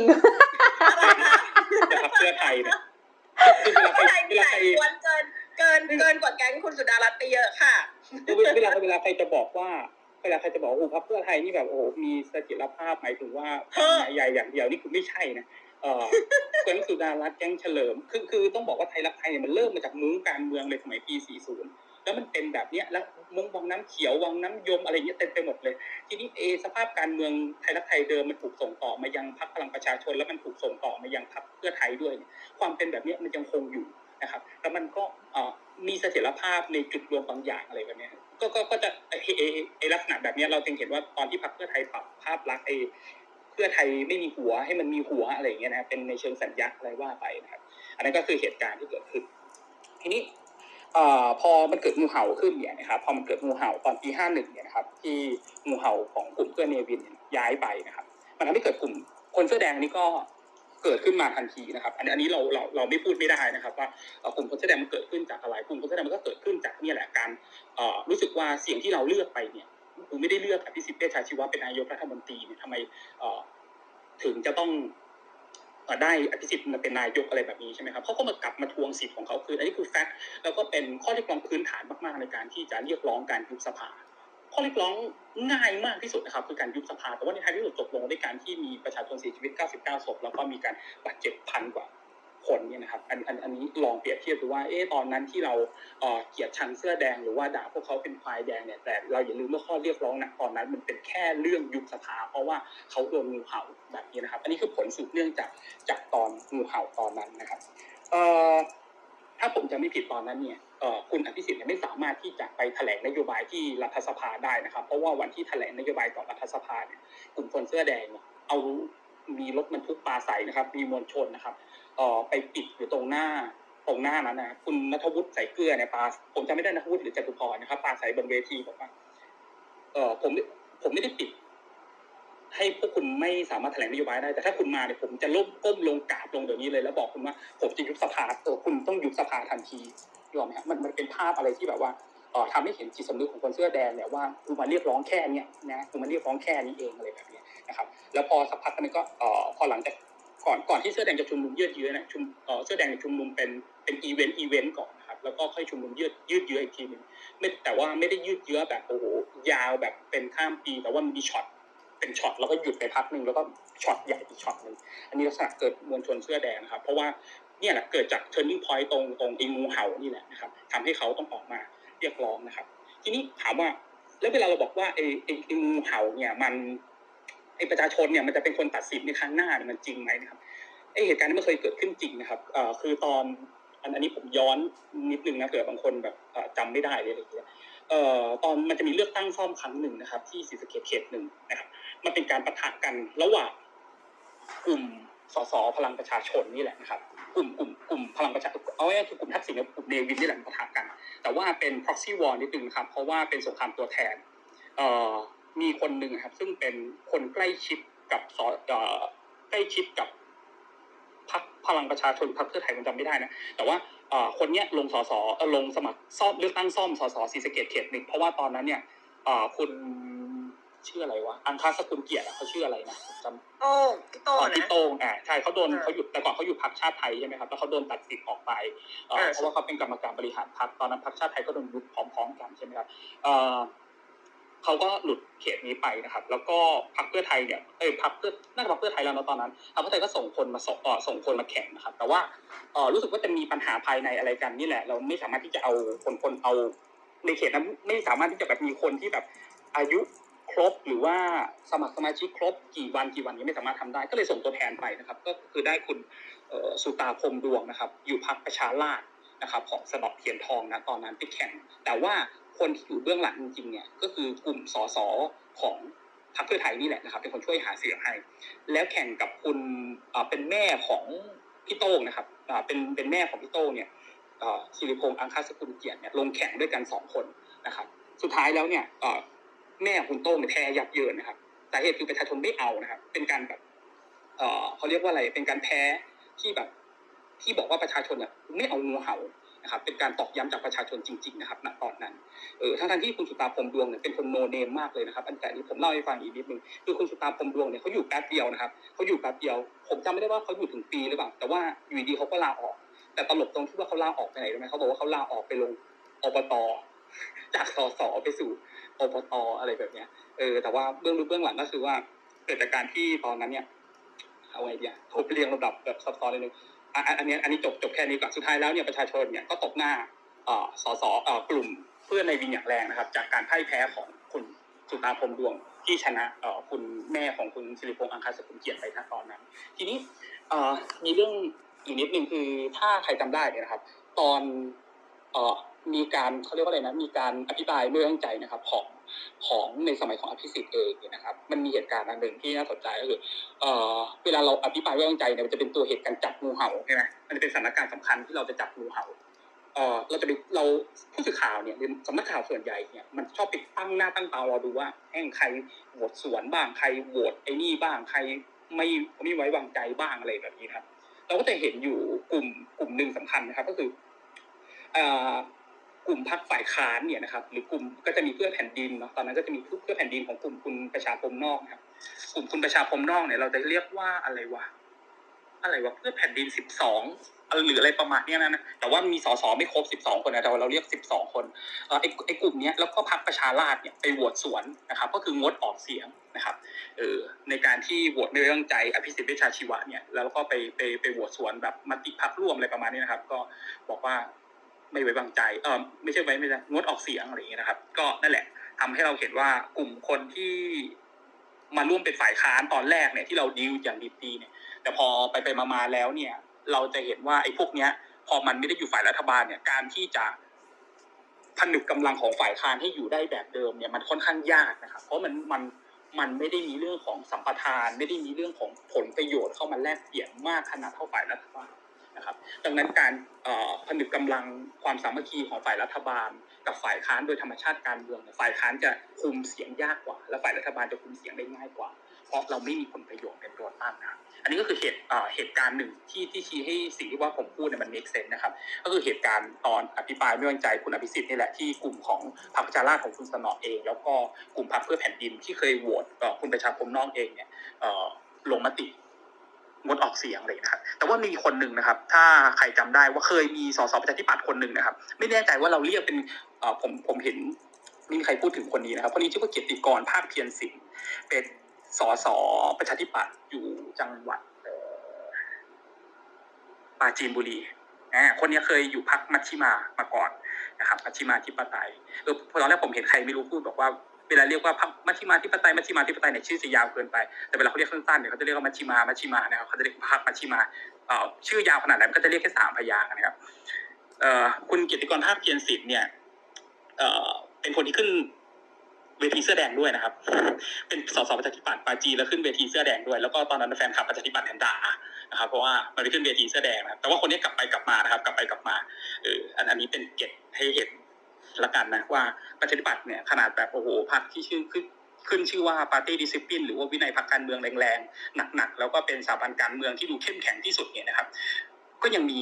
ตัวงูเห่านะเราเรียกว่าหนอนบ่อนไส้แล้วกันเนาะ1คนนะครับในตอนนั้นนะครับที่มาให้ประกาศชัดเจนนะครับว่าให้คุณอภิสิทธิ์ยุบสภานะครับประมาณนี้แล้วก็ตอนนั้นรู้สึกว่าไม่พอใจคุณกสิทธิ์พิรมด้วยมั้งประมาณนี้นะไม่พอใจคุณกสิทธิ์พิรมเรื่องปราสาทเขาพระวิหารด้วยนะครับก็ลงมติไปส่วนมติพรรคไป2อันนะครับก็คือคุณกสิทธิ์พิรมแล้วก็อภิสิทธิ์เวชชชีวะนะครับโอเคนี่ผมฟังทั้งหมดมันมีประเด็นอีกนิดหน่อยที่ลองชวนคุยนะครับตัวรัฐธรรมนูญเนี่ยเวลามันดีไซน์ตัวรัฐธรรมนูญขึ้นมาเนี่ยรัฐธรรมนูญปี40 50 60อะไรพวกนี้นะครับมันมีความไดเลมม่าเนาะกลืนไม่เข้าคลายไม่ออกนะครับว่าเราสองอย่างมันจะมี2คำนะครับที่มันไปที่เราจะต้องเวทน้ำหนักว่าเราจะให้อะไรมากกว่ากันนะครับอันแรกคือ Party Discipline หรือว่าตัววินัยพรรคการเมืองเช่นพรรคการเมืองนี้จะเข้มแข็งได้ Party Discipline ต้องดีนะครับเช่นการที่เราบอกว่ามติพรรคการเมืองเป็นแบบนี้ทุกคนควรจะต้องโหวตไปแบบนี้ถ้าแบบนี้พรรคการเมืองจะเข้มแข็งจะเป็นสถาบันการเมืองที่เข้มแข็งนะครับดังนั้นรัฐธรรมนูญปี40มันจึงดีไซน์มาให้มีพรรคการเมืองมันมี Party Discipline สูงนะครับเพราะว่ามันต้องการที่จะสร้างตัวพรรคการเมืองให้เป็นสถาบันการเมืองที่เข้มแข็งนะครับทีนี้พอแล้วปี50-60เนี่ยมันไม่ได้ถูกดีไซน์แบบนั้นอะไรแบบนี้นะพรรคการเมืองมันก็จะอ่อนแอลงนะครับมันก็ไปยึดอะไรบ้างแล้วมันก็ไปยึดเอกสิทธิ์สสใช่ไหมครับดังนั้น2อย่างเนี้ยมันจึงเป็นอะไรที่ตรงกันข้ามกันนะครับเอกสิทธิ์สสกับ Party Discipline เนี่ยเพราะแล้วทำไมอะไรล่ะเป็นจุดเปลี่ยนหรือว่าเป็น turning point ที่ทำให้คนเนี่ยมันรู้สึกว่าวินัยพรรคการเมืองเนี่ยมันไม่เวิร์คหรอกอะไรแบบนี้นะครับมันก็คือมันมีคำด่าอันนึงในภาษานักข่าวนะครับเราจะเรียกว่าสสฝักถั่วนะสสฝักถั่วก็คือแบบยกมือตามๆกันนะกูไม่ได้อ่านหรอกพรบฉบับนั้นแม่งจะพูดเรื่องอะไรกูไม่ได้อ่านหรอกรัฐธรรมนูญที่กูต้องยกมือโหวตเนี่ยแก้ไขเรื่องนี้มันเรื่องอะไรแต่พรรคการเมืองว่าไงโอเคกูว่างั้นเลยนะเราเรียกว่าสสฝักถั่วดังนั้นไอเดียเรื่องเอกสิทธิ์สสกับ Party Discipline เนี่ยมันจึงปะทะกันอยู่นะครับมันจึงแคลชกันอยู่ทั้ง2อันดังนั้นตัวรัฐธรรมนูญแต่ละอันเนี่ยมันจึงดีไซน์ไม่เหมือนกันครับว่าจะให้วินัยพรรคการเมืองหรือว่าเอกสิทธิ์สสเป็นตัวนำอะไรแบบนี้นะครับโอเคประมาณนี้ผมนึกออกประเด็นประมาณนี้เดี๋ยวหนาเสริมนะคุณติ้วนิดนึงนะคะว่าอันนี้น่าจะที่บอกว่าเป็นคนเสื้อแดงไปเจรจาคุณอภิสิทธิ์ให้ยุบสภานี่น่าจะเป็นคุณหมอเหวงเนาะแล้วก็วีระกับจตุพรนะฮะอันไหนฮะที่บอกว่าเป็นคนแสดงไปเจรจาคุณอภิสิทธิ์เรื่องยุบสภาเนาะใช่ไหมก็ที่สถาบันพระปกเกล้าป่ะอันนั้นเป็นตอนหลังแล้วอันนั้นเป็นตอนที่แบบเขาเรียกว่าอะไรใกล้จะไอ้นี่ละใกล้จะแบบปะทะกันแล้วอย่างนี้มีการเจรจากันก่อนนะแล้วก็มีการเจรจาออกทีวีอันนั้นที่มีวาทกรรมอะไรออกมาแบบอย่ามาเหวงอะไรอย่างเงี้ยนะครับอันนั้นจะเป็นอีกอันนึงนะแต่ว่าอันที่ผมพูดถึงเนี่ยหมายถึงว่าวันที่คุณณัฐวุฒิเนี่ยหรือจตุพรเนี่ยแหละนะครับในเครื่องหมายคำพูดผมจำไม่ได้ว่าใครพูดบอกว่าให้ยุบสภาวันที่แถลงนโยบายต่อรัฐสภาครับอันนั้นผมเป็นมวลชนอยู่ในตรงนั้นอันนี้มันเลยมาเล่าให้ฟังเฉยแค่นี้ครับขอบคุณครับขอบคุณมากเลยค่ะจริงๆดิฉันก็ฟังเพลินนะคะก็อ้าวมอสอีก2คนอย่าปิดไมค์สิวะมาแล้วสลับด้านจอไม่ทันโอ๊ยตายผมเลคเชอร์กันต่อได้นะคะเลคเชอร์ผมไม่ได้ตามใน Twitter แบบเผื่อมีใครมีประเด็นแย้งความทรงจำผมอะไรอย่างงี้แบบขึ้นมาได้นะเผื่อผมจำผิดไม่มีนะเราก็ดูอยู่ไม่มีค่ะเย่ก็จริงๆแล้วก็อันนี้ชวนคุยต่อดีกว่าว่าการที่สสโหวตส่วนมติพรรคอะแล้วมันยังไงคือนึกออกปะคือแบบว่าบางคนเนี่ยเขาก็ยังไม่ค่อยเก็ตคือน่ะเราคิดว่าคนกทมไม่ค่อยเก็ตว่าทำไมคนต่างจังหวัดถึงโมโหมากเวลาสสเป็นงูเห่าคือเพราะว่าอย่างงี้เมื่อกี้มันมีคำว่าเอกสิทธิ์สสเนาะกับการที่แล้วถ้าพรรคสั่งคือถ้าเกิดคุณเชื่อว่าถ้าสมมติว่ามันอยู่คนละฝั่งกันสมมติว่าฝั่งนึงคือคุณเชื่อว่าสสมีเอกสิทธิ์เต็มที่หมายความว่าเราเชื่อแล้วว่าเอ้ยคุณสสเขตละกันแต่ว่าใดๆคือมีสสรวมกัน500คนเนี่ยไอ้สสเขตเนี่ยมีเอกสิทธิ์ฉะนั้นไม่ว่าพรรค เขาอาจจะไม่ได้เห็นด้วยทุกอย่างกับที่พรรคเห็นด้วยก็ได้ฉะนั้นเขามีสิทธิ์ที่จะโหวตสวนมติพรรคในบางอเจนดาถูกไหม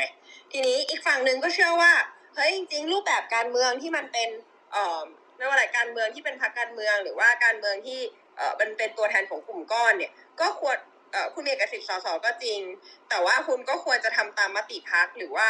การโหวตไม่งั้นฝั่งขั้วฝ่ายค้านกับรัฐบาลก็จะปั่นมั่วปนกันไปหมดอะไรอย่างนี้หรือเปล่าคือเราก็จะมีความสงสัยว่าเอ๊ะแล้วการที่โหวตสวนมติพรรคหรือบางทีก็ยังไม่ได้เป็นงูเห่านะแต่ว่าโหวตสวนมติพรรคในบางพรบบางร่างกฎหมายเนี่ยมันต่างจากงูเห่ายังไงอะไรอย่างเงี้ยเผื่อมีแอร์นะคะก็คือจริงๆแล้วมันก็มีกรณีศึกษาอันนึงที่เราชอบนะก็คือตอนที่น่าจะเรื่องพรบสมรสเท่าเทียมซึ่งคุณกรณ์จติกวณิชเนี่ยเขาเสนอตัวบอกว่าเนี่ยฉันเห็นด้วยกับสิ่งนี้มาตลอดไม่มีเหตุผลอะไรเลยที่จะไม่ให้คนเพศเดียวกันสมรสกันแต่ว่าเหมือนความเป็นคอนเซอร์เวทีฟของประชาธิปัตย์ทำให้มติพรรคให้ตีตกตัวพรบนี้ค่ะเพราะนั้นแต่ว่าคุณกรณ์ก็คือฉันจะสวนฉันไม่สนใจแล้วก็ยกมือให้พรบนี้ผ่านเพราะนั้นอันนี้คือเรามองว่ามันก็ทำไมถึงไม่สามารถที่จะแย้งได้ในเมื่อนึกออกใช่ไหมว่าการสมรสเท่าเทียมนี่มันก็ไม่ได้มีเหตุผลอะไรที่จะเป็นข้อห้ามหรือว่าเลยซ้ำกระทั่งว่าคนที่มาแย้งเนี่ยมีเหตุผลอะไรนึกไม่ออกเลยแต่กรณีนี้ก็ไม่ได้มีใครมาบอกว่าคุณกรณ์เป็นงูเห่าคุณกรณ์สวนมติพรรคแล้วพยายามขับออกหรือว่าอะไรก็คือมันไม่ใช่แนวนั้นเพราะว่าคือเขาสามารถแสดงอันเจนดาของตัวเองชัดเจนว่าทำไมฉันถึงได้โหวตสิ่งนี้นึกออกไหมหรือว่าถ้าจำไม่ผิดในต่างประเทศก็คือเหมือนแบบพรบที่เกี่ยวกับการทำแท้งอะไรเงี้ยคือมันก็มีแบบมติของพรรคแล้วก็มันมีบางคนที่แบบเขาเป็นคาทอลิกที่เคร่งที่เขาไม่สามารถที่จะโหวตให้แบบผ่านเรื่องพรบเกี่ยวกับการทำแท้งได้ซึ่งอันนี้เราก็มองมันก็เป็นความเชื่อส่วนบุคคลของเขาที่เขามีสิทธิ์ที่จะใช้เอกสิทธิ์ใช้เสรีภาพใช้ฟรีวิวของเขาในการอยู่นะแต่ว่าเราคิดว่าสิ่งที่เหมาะจะถูกมองว่าเป็นงูเห่าก็คือการที่ยังไงอะคือเป็นสิ่งที่ขัดกับสิ่งที่คุณไปโฆษณาไว้ตอนที่คุณหาเสียงอะอย่างเช่นคุณโฆษณาไปว่าคุณแบบไม่เอาเผด็จการแน่ๆแต่ผลมาคือตอนโหวตไม่ไว้วางใจคุณก็ไปโหวตบวกให้แบบเผด็จการให้ไว้วางใจเผด็จการได้ทำงานต่อไปอะไรเงี้ยอันนี้มันค่อนข้างจะดูผิดมากกว่าอะไรนึกออกปะคือไม่รู้ว่าจะอธิบายยังไงนะว่าในบางแง่คุณอาจจะแย่คุณอาจจะบอกได้ว่ามันเป็นฟรีวิวแต่ว่าในบางแง่คือมันแบบมันขัดกับหลักการของพรรคอ่ะพรรควันหนึ่งคุณจะมาโหวตเชียร์เผด็จการขึ้นมาเราคิดว่าคุณไม่ควรจะได้สิทธินั้นอันนั้นคือก็น่าจะเรียกว่าเป็นเหมือนแบบจุดเริ่มต้นของงูเห่านะเพราะตอนแรกๆที่ตอนก่อนที่จะมีงูเห่าเขาก็จะวัดใจด้วยการคุณลองโหวตสวนมติพรรคกรณีนี้มีสีอะไรอาจจะเป็นไปได้ว่าคือตอนที่หาเสียงบางทีก็ตัวพรรคเองหรือแม้แต่ผู้สมัครส.ส.เองเขาก็ไม่ได้พูดในถ้าเมื่อกี้เทียบกับอย่างสมรสเท่าเทียมเราว่าอย่างประชาธิปัตย์ก็อาจจะเป็นพรรคที่ไม่ได้หาเสียงเรื่องการสมรสเท่าเทียมเอาไว้ฉะนั้นตอนที่มันมีสมรสเท่าเทียมพรรคก็ไม่ได้บอกหมายถึงว่าไม่ได้มีสัญญาประชาคมหรือว่าสัญญากับประชาชนว่าจะโหวตเรื่องนี้ว่าอะไรสมมติถ้ายกเคสตรงแบบสมมติชนกันตรงๆเช่นประชาธิปัตย์กับสมรสเท่าเทียมกับภูมิใจไทยกับกัญชาเนี่ยคือถ้าเป็นกัญชามายังไงภูมิใจไทยก็ต้องยกให้เพราะเขาหาเสียงเอาไว้แต่ว่าอย่างสมรสเท่าเทียมเนี่ยตอนที่เข้าใจว่าตอนที่หาเสียงเนี่ยอาจจะมีแค่น่าจะมีแค่อนาคตใหม่สมัยนั้นเองมั้งที่พูดถึงแบบความหลากหลายทางเพศแต่ก็ยังไม่ได้พูดถึงการสมรสเท่าเทียมหรือว่าแบบรูปแบบกฎหมายจะเป็นยังไงอะไรอย่างเงี้ยพอกฎหมายออกมาจริงหรือต้องโหวตจริงๆมันก็เลยค่อนข้างเป็นฟรีวิวของเอกสิทธิ์ส.ส.แต่โอเคก็ใช้ค่ะคุณนัทจิ้วก็คือเป็นส.ส.ฝักถั่วในบางพรรคซึ่งแบบอะไรมากูก็ไม่เอาสักอย่างอะไรอย่างเงี้ยหรือว่าจะหวังให้ส.ส.จากพรรคพลังประชารัฐมาโหวตพรบ.สมรสเท่าเทียมมันก็ดูจะเป็นอะไรที่ลมๆแรงๆซึ่งจริงๆคนในพลังประชารัฐตั้งร้อยกว่าคนเนี่ยอาจจะมี LGBT ก็ได้อะไรเงี้ยแต่เขาก็มันต้องมีบ้างเลยแกมันจะไม่มีเลยเหรอเรื่องเขาคือถ้าโอเคเราอนุมานแล้วกันเราอนุมานว่า LGBT เนี่ยน่าจะอยากได้พรบ.สมรสเท่าเทียมเพราะว่าคุณจะได้มีธุรกรรมเหมือนกับคนที่เป็นสเตรทเนาะ let's say แต่ว่าโอเคแต่ถ้าคุณเป็นคนที่เป็น LGBT ที่อยู่ในพลัง ก็อาจจะโหวตมติพรรคได้หรือเปล่านะแต่ว่าโอเคเท่าที่เห็นก็คือยังไม่มีนะแต่ว่าก็เป็นมองว่ามันเป็นพรบตัวอย่างที่เห็นได้ชัดว่าคือทุกพรรคแทบจะทุกพรรคเนี่ยไม่มีการหาเสียงเกี่ยวกับเรื่องนี้เอาไว้ฉะนั้นมันค่อนข้างเป็นฟีลของสสแต่ก็อยู่ที่ว่าสสจะทำตัวมีสติปัญญาในการคิดเรื่องนั้นหรือว่าพิจารณาเรื่องนั้นด้วยตัวเองหรือเปล่าหรือว่าโอเคถ้าพรรคบอกมาแบบไหนแล้วมีการแบบพูดคุยกันในพรรคแล้วหรือยังคือเราเชื่อว่าบางพรบหรือบางแม่บทกฎหมายก็ไม่ได้มีการแบบคุยกันในพรรคขนาดนั้นคือเหมือนหัวหน้าวิปว่ายังไงก็จะว่าตามนั้นยังไม่ได้มีการดิสคัชชั่นมันจะมีอาจจะมีแค่บางพรบจริงๆที่มีการแบบดิสคัชชั่นที่ทำให้เกิดแบบ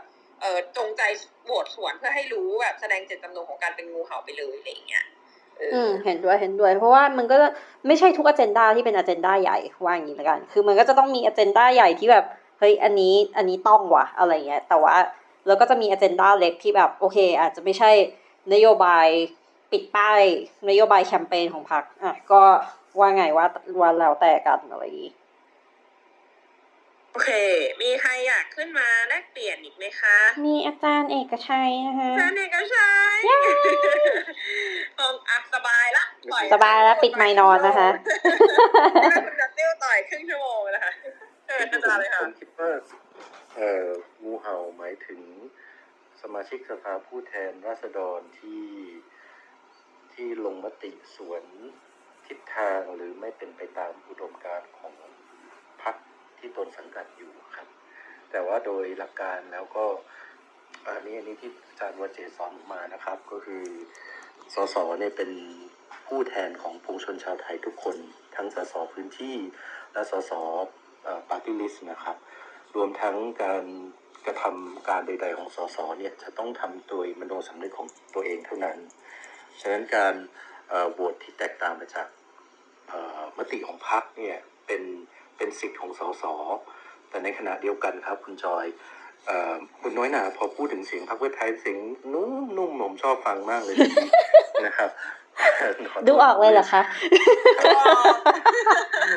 แต่ถ้าเมื่อสสเนี่ยครับเขาสามารถที่จะทำตามมโนสำนึกแล้วเนี่ยในทางกลับกันวินัยของพรรค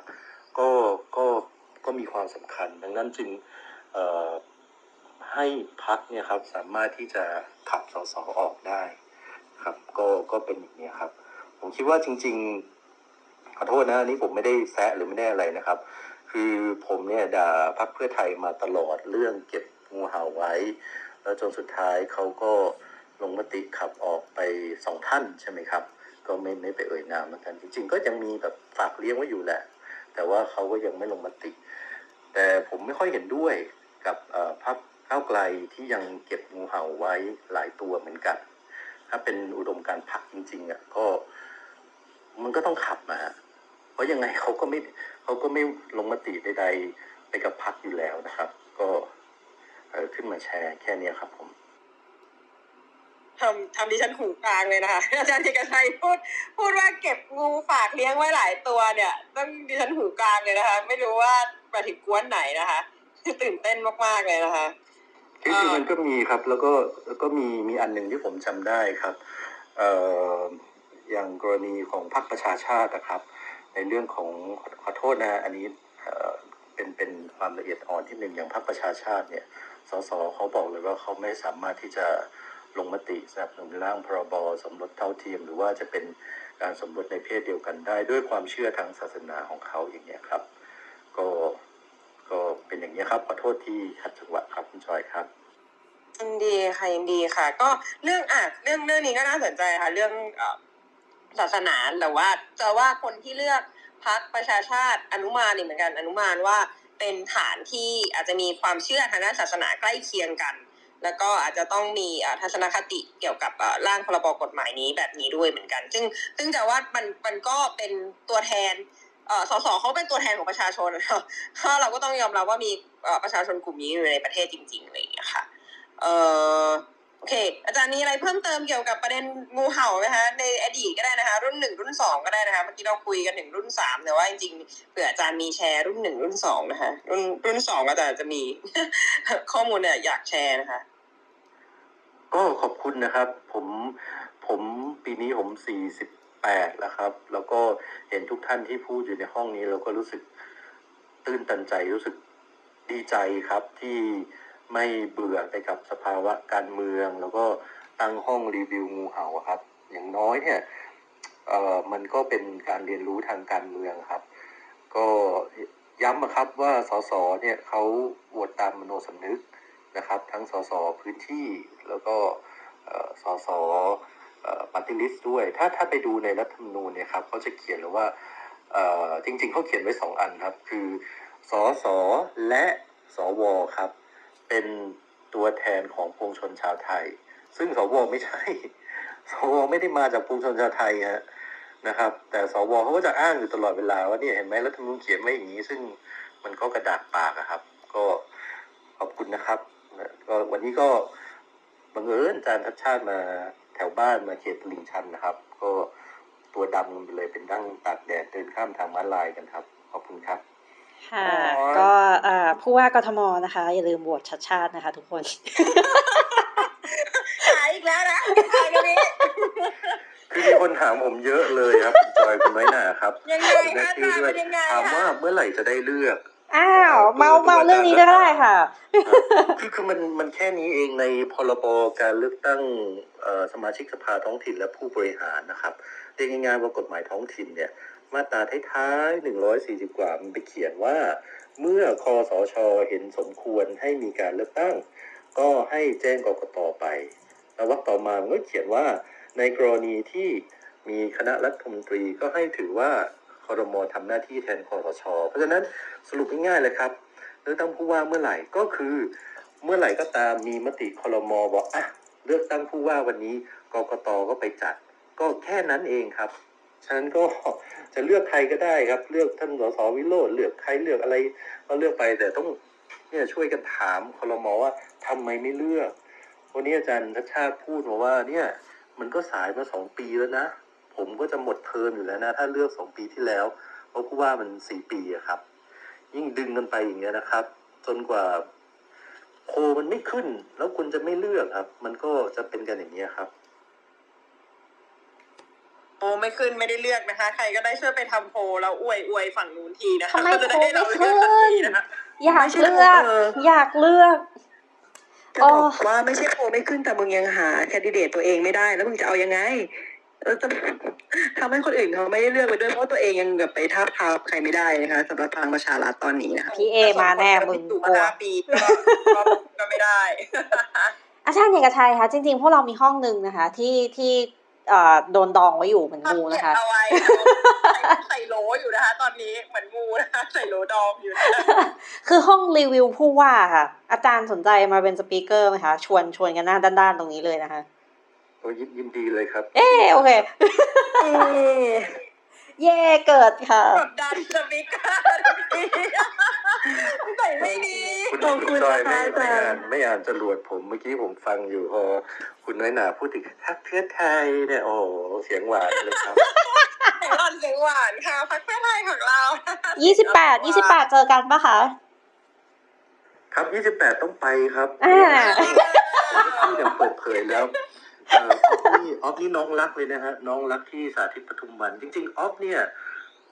ขายรุ่นเดียวกับคุณโบเลยเอาเปิดกันทีค่ะอ้าวจอยนี่อยู่หลัก4นะคะ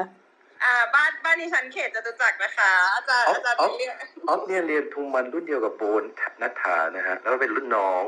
แล้วก็ผมก็เคยพูดหลายทีแล้ววันที่เขาแพ้คุณศิลาฮะผมก็คุยกับเขาบอกเฮ้ยออฟเอาไงต่อเขาบอกพี่ผมทำต่อผมก็ด่าเขาบอกมึงจะทำทำไมแพ้แล้วบอกไม่ได้พี่ผมมันชีวิตผมพูดแค่เนี้ยแล้วทุกอย่างที่พูดหลังไมค์หรือพูดส่วนตัวกับผมนะออฟเนี่ยพูดหน้าไมค์ยังไงก็พูดหลังไมค์อย่างนั้นการเมืองผมง่ายๆผมต้องทำเรื่องหมาเรื่องแมวเรื่องอะไรต่างๆคือเขาพูดยังไงส่วนตัวเนี่ยเขาก็พูดหน้าไมค์อย่างนั้นน่ะเขามีแค่นั้นนะฮะเขาไม่ใช่สสที่อดีตสสที่โอ้โหเชี่ยวชาญกฎหมายอะไรไม่ใช่นะแต่มันคือสิ่งที่ออกมาจากใจเขาจริงๆแล้วเขาดื้อเลยเพราะว่าถ้าเขาเชื่อพ่อไปลงที่อื่นเขาก็ได้ไปนานแล้วนี่ก็แพ้มากกว่าชนะอีกนะคุณจอยจ ช่ค่ะถ้าดูประวัติพี่อ๊อฟก็คือสอบตกก็สอบได้ค่ะความจริงกันจะปวดแต่ก็ถือว่าเขาก็มาจากมาห่างถิ่นตัวเองด้วยเนาะเอาจริงๆแล้วเนาะก็เขาก็อะไรอะถิ่นเดิมที่เสียงแน่นหนาของเขาไม่ใช่แถวนี้นะคะก็จริงๆแล้วเดี๋ยวนี้เราหยุดก่อนนะคะโอเคค่ะค่ะเก็บหางเก็บหางนิดนึงนะคะตอนนี้ดูจะเป็นห้องแบบรีวิวบ้านเพื่อไทยนะคะโอเคค่ะเดี๋ยวจะให้งานเดี๋ยวหนาหรือจอยเดี๋ยวอาจจะขออนุญาตส่งเมสเสจไปนัดกับอาจารย์นะคะห้องรีวิวผู้ว่านะคะทุกคนถือโอกาสโฆษณาห้องต่อไปนะคะวันไหนเดี๋ยวนัดกันอีกทีนะคะแต่เราก็จะมีห้องรีวิวผู้ว่ากทมนะคะแล้วก็จะรีวิวผู้ว่าที่ผ่านมาตลอด40ปีผ่านมาแล้ว50ปีนะคะผ่านมาแล้ว50ปีนะคะก็ว่าจะเป็นยังไงมีใครบ้างนะคะมีแบบไม่เลือกเราเขามาแน่อะไรอย่างเงี้ยก็คุยกันเมาๆแบบนี้เองนะคะเมื่อกี้เหมือนมีคนขึ้นมาอีกคนนี่คือคุณสุภัทรานะคะเชิญเลยค่ะค่ะสวัสดีค่ะสวัสดีค่ะค่ะก็จะมาถามเรื่องประเด็นงูเห่าอะค่ะขอย้อนกลับไปนิดนึงเท่าที่ได้ฟังมาค่ะก็ส่วนใหญ่ก็จะเป็นการย้ายข้างแบบจากฝั่งหมายถึงว่าฝั่งรัฐบาลเนี่ยพยายามจะดึงเสียงจากฝ่ายค้านไปใช่ไหมคะทีเนี้ยเลยสงสัยว่าในประวัติศาสตร์ไทยอะมันมีการดึงงูเห่าย้ายข้างจากฝั่งรัฐบาลมาอยู่แบบเพิ่มเป็นเสียงฝ่ายค้านหรือเปล่าอะไรประมาณเนี้ยค่ะอันนี้คำถามแรกแล้วก็คำถามที่2เนี่ยจริงๆก่อนเลือกตั้งอย่างเช่นการเลือกตั้งปี62มันก็มีประมาณแบบ 1-2 พรรคใช่ไหมคะที่พยายามจะบอกว่าตัวเองจะไม่เลือกฝั่งพลเอกประยุทธ์นะอะไรประมาณเนี้ยแต่ทีเนี้ยพอหลังเลือกตั้งไปปรากฏว่าส.ส.ในพรรคเขาอย่างเช่นพรรคประชาธิปัตย์หรือพรรคภูมิใจไทยเนี่ยที่ก็โหวตให้ประยุทธ์จันทร์โอชาเป็นนายกอะไรแบบเนี้ยดังนั้นอย่างเงี้ยมันก็คืองูเห่าหรือเปล่าในทัศนคติของแบบของทุกคนนะแล้วอย่างเช่นพรรคภูมิใจไทยใช่ไหมคะถ้าใครจำได้ว่าจะมีส.ส.ผู้ชายอยู่คนนึงที่ก็ส่วนมติพรรคที่แบบไม่เลือกประยุทธ์หรืองดออกเสียงเนี่ยแหละเราจำไม่ได้อันนั้นคือแสดงว่าเขาทำถูกตามหลักการของพรรคที่หาเสียงกับประชาชนละแต่คนอื่นๆต่างหากที่เป็นงูเห่าใช่ไหมประมาณนี้ค่ะเลยอยากแบบลองถามให้ทุกคนลองดิสคัสกันขอบคุณค่ะยินดีค่ะก็แลกเปลี่ยนด้วยแล้วกันนะคะยังไม่ได้เช็คแล้วกันนะคะยังไม่ได้เช็คว่ามีส.ส.ที่ย้ายจากฝั่งรัฐบาลหมายถึงว่าเป็นจัดตั้งรัฐบาลแล้วเป็นรัฐบาลแล้วย้ายมาอยู่ฝ่ายค้านหรือเปล่าแต่ว่าโดยธรรมชาติแล้วเหมือนที่คุณนัทติ้วพูดไปเมื่อกี้คือเราฝ่ายรัฐบาลมันมีเงินนะคะคือทุกคนแล้วก็จอยว่ามันคือทุกคนเขาอยากเลือกตั้งเข้ามาเพื่อเป็นรัฐบาลเนาะแต่ว่าตอนที่เลือกตั้งทุกคนก็คิดว่าตัวเองจะได้เข้าไปเป็นรัฐบาลทั้งหมดแหละฉะนั้นมันถ้าตัวเองได้เปรียบและอยู่ในฝั่งที่เป็นรัฐบาลแล้วมันน่าจะแทบไม่มีโอกาสในการที่จะทำให้เขาแบบย้ายจากฝั่งรัฐบาลมาเป็นฝ่ายค้านเลยค่ะแต่ว่าอันนี้ยังไม่มีข้อมูลแบบเป๊ะๆละกันว่ามีการย้ายฝั่งจากรัฐบาลมาเป็นฝ่ายค้านจริงหรือเปล่าหมายถึงว่าไม่มีเลยจริงหรือเปล่านะคะอันนี้ขอพอสไว้หนึ่งประเด็นเผื่อคนอื่นมีเพิ่มเติมอันนี้ขอบวกต่อยด้วยแล้วกันก็คือไม่คือตัวเราเองเนี่ยไม่ทราบว่ามีการย้ายจากรัฐบาลเป็นฝ่ายค้านหรือไม่แต่อย่างที่จอยว่าก็คือโดยปกติทุกคนก็จะอยากเป็นรัฐบาลเพราะหนึ่งก็คือได้นั่งเก้าอี้นู่นนี่นั่นเนาะแล้วก็ได้ตังค์ ได้มีอำนาจด้วยอะไรอย่างเงี้ยคือมันทำให้แบบกรณีที่เป็นส.ส.เขตมันก็คือจะได้ได้งบประมาณไปพัฒนาเขตของตัวเองด้วยในที่เป็นรัฐบาลใช่ได้ตังค์คือได้งบประมาณแหมพวกแกคิดอะไรกันน่ะก็มันก็จะเป็นประมาณนี้เพราะฉะนั้นก็คือมันก็จะไม่มีใครอยากเป็นฝ่ายค้านโดยธรรมชาติเพราะว่าคุณก็จะได้ช็อตอย่างเดียวอะไรประมาณนี้พอเป็นรัฐบาลคุณก็จะมีอำนาจไปจัดการไปทำตามสัญญาขอเวลาอีกไม่นาน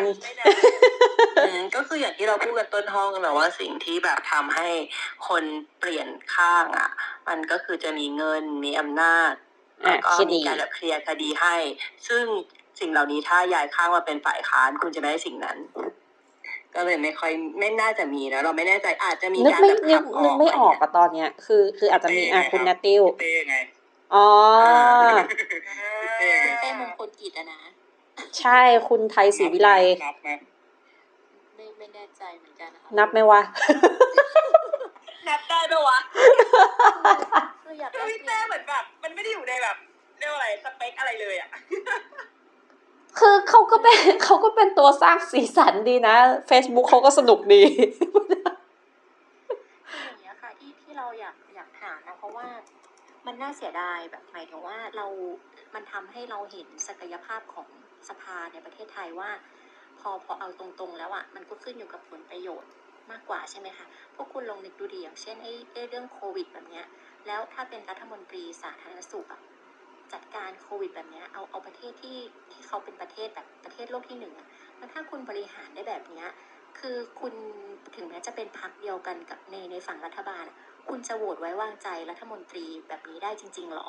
เราเลยรู้สึกว่า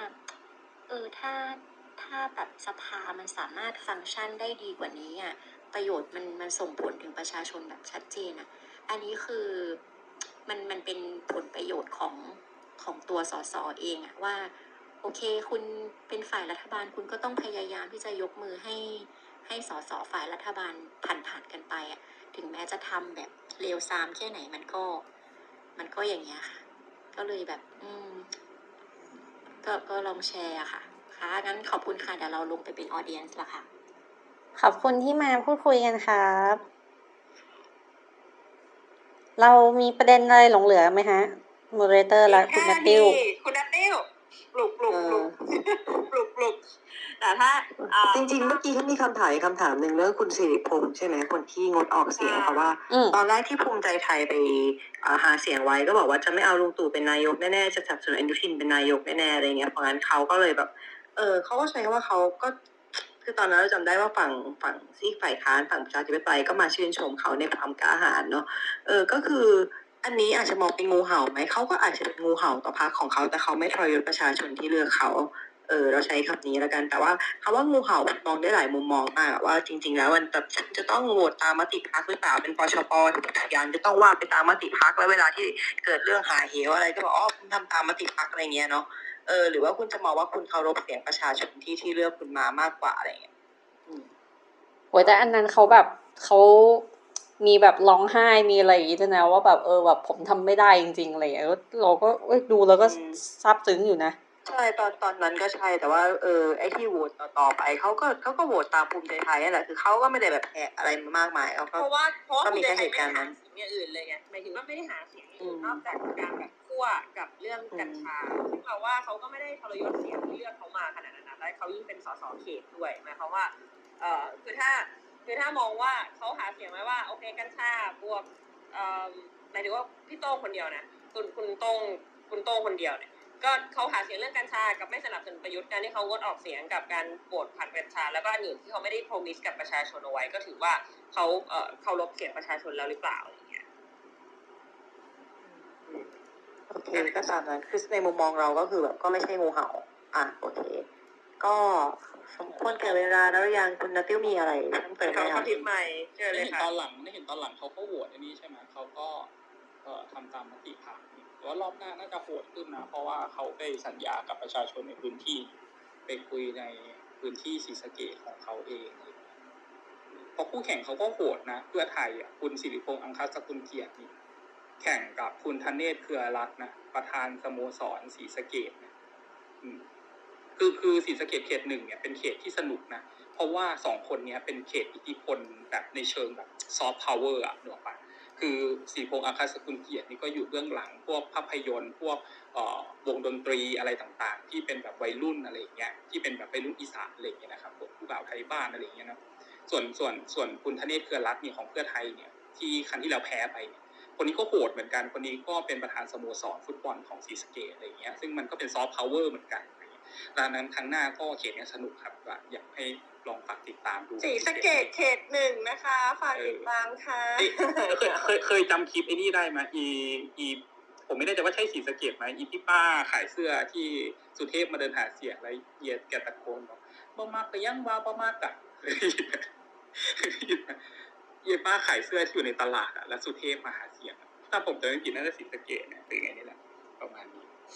ทิ้งท้ายนิดนึงผมเวลาพูดถึงอนาคตใหม่หรือพวกงูเห่าอะไรพวกนี้แล้วแบบว่าคนชอบบอกว่ามันเกิดจากรัฐธรรมนูญเพียวๆอะไรอย่างเงี้ยนะครับ ผมเท่าที่จำได้รู้สึกอย่างหนึ่งว่ากระแสงูเห่าในพรรคอนาคตใหม่เนี่ยประหลาดมากนะครับครั้งนี้เป็นงูเห่าที่พันธุ์พิเศษครับเพราะว่าเราเลือกตั้งกันมาที่24 มีนาใช่ไหมปี62ใช่ไหมครับถัดมาเดือนเดียวคุณธนาธรพูดถึงกระแสงูเห่าทันทีเนี่ยจำวันไม่ได้แต่จำได้ว่าเดือนหลังจากนั้นถัดมาประมาณเมษาอะไรเงี้ยครับเขาธนาธรมาพูดถึงเรื่องงูเห่าแล้วอะไรเงี้ยหลังจากนั้นก็เกิดงูเห่าขึ้นจริงๆ4 คนแล้วก็เกิดงูเห่าขึ้นมาเรื่อยๆอะไรเงี้ยแสดงว่ามันจะต้องผมเคยเถียงคนในทวิตเตอร์บ่อยนะครับว่าเรื่องนี้มันเป็นแบบเพราะพรรคการเมืองเป็นพรรคการเมืองหรือว่าเพราะรัฐธรรมนูญอะไรเงี้ยครับแล้วคนที่เป็นแฟนคลับส่วนใหญ่ก็จะบอกเกิดจากรัฐธรรมนูญอะไรเงี้ยแต่สำหรับผมเนี่ยที่เป็นสายแฟนของพรรคอนาคตใหม่ก็ถือมันไม่ได้เกิดจากตัวรัฐธรรมนูญเปิดไมค์มาหัวเราะหนึ่งเปิดไมค์ขำซาแซงแฟนแล้วนะคะหนึ่งมันเกิดจากตัวพรรคการเมืองด้วยขนาดแม้กระทั่งคุณธนาธรยังรู้เลยว่า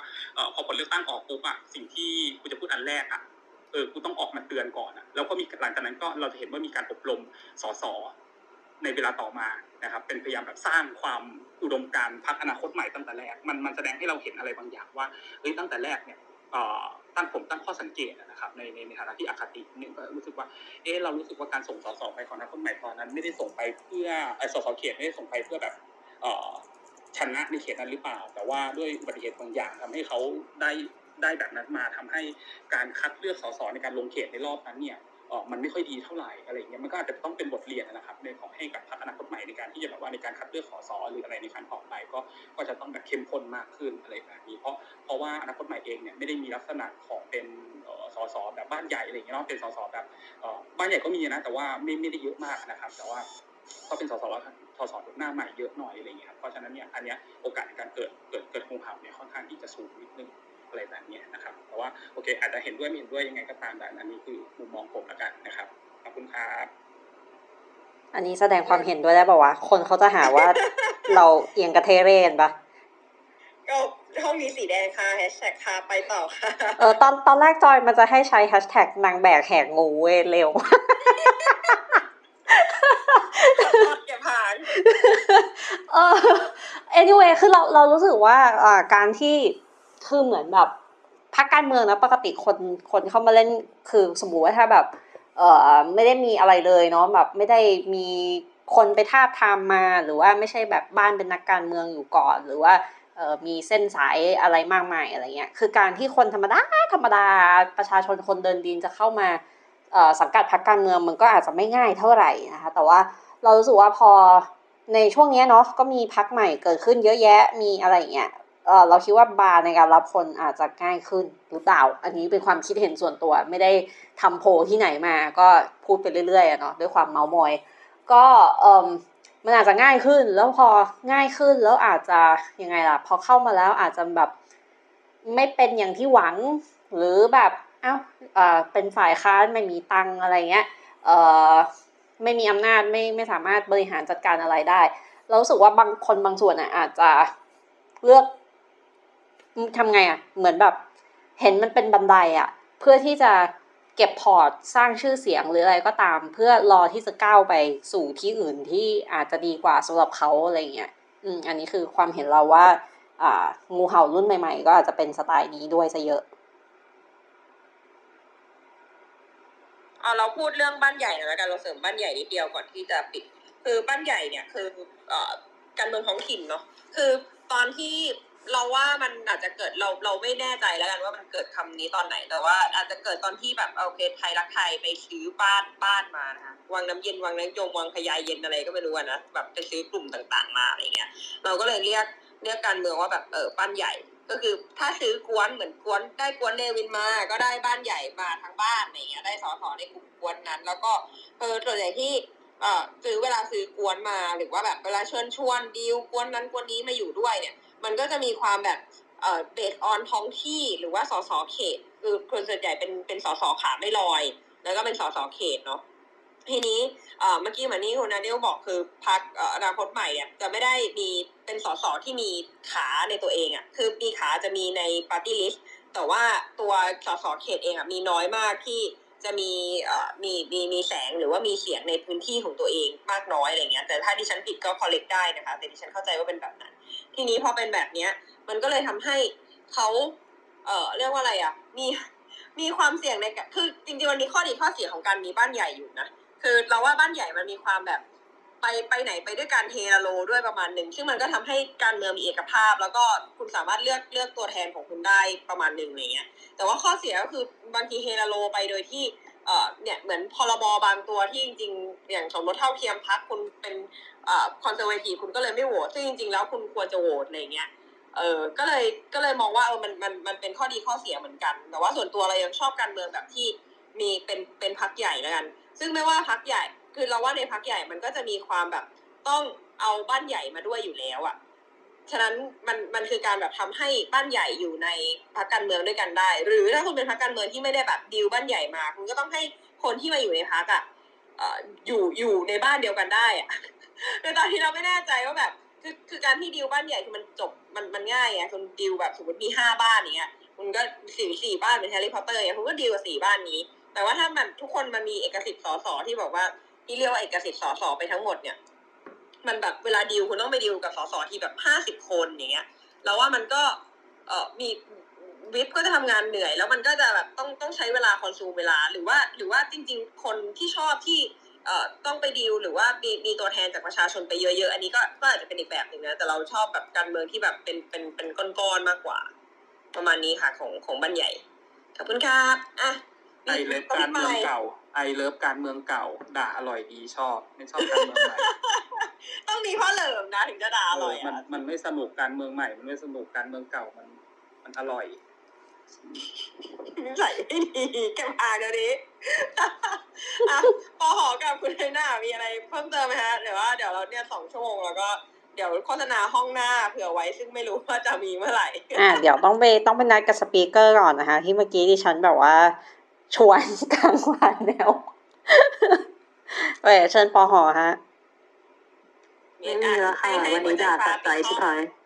ก็ไม่มีอะไรค่ะส่วนใหญ่ก็จริงๆก็ต้องยอมรับชี้ปัดนะคะก็มันก็เป็นพรรคการเมืองที่เก่าแก่แล้วก็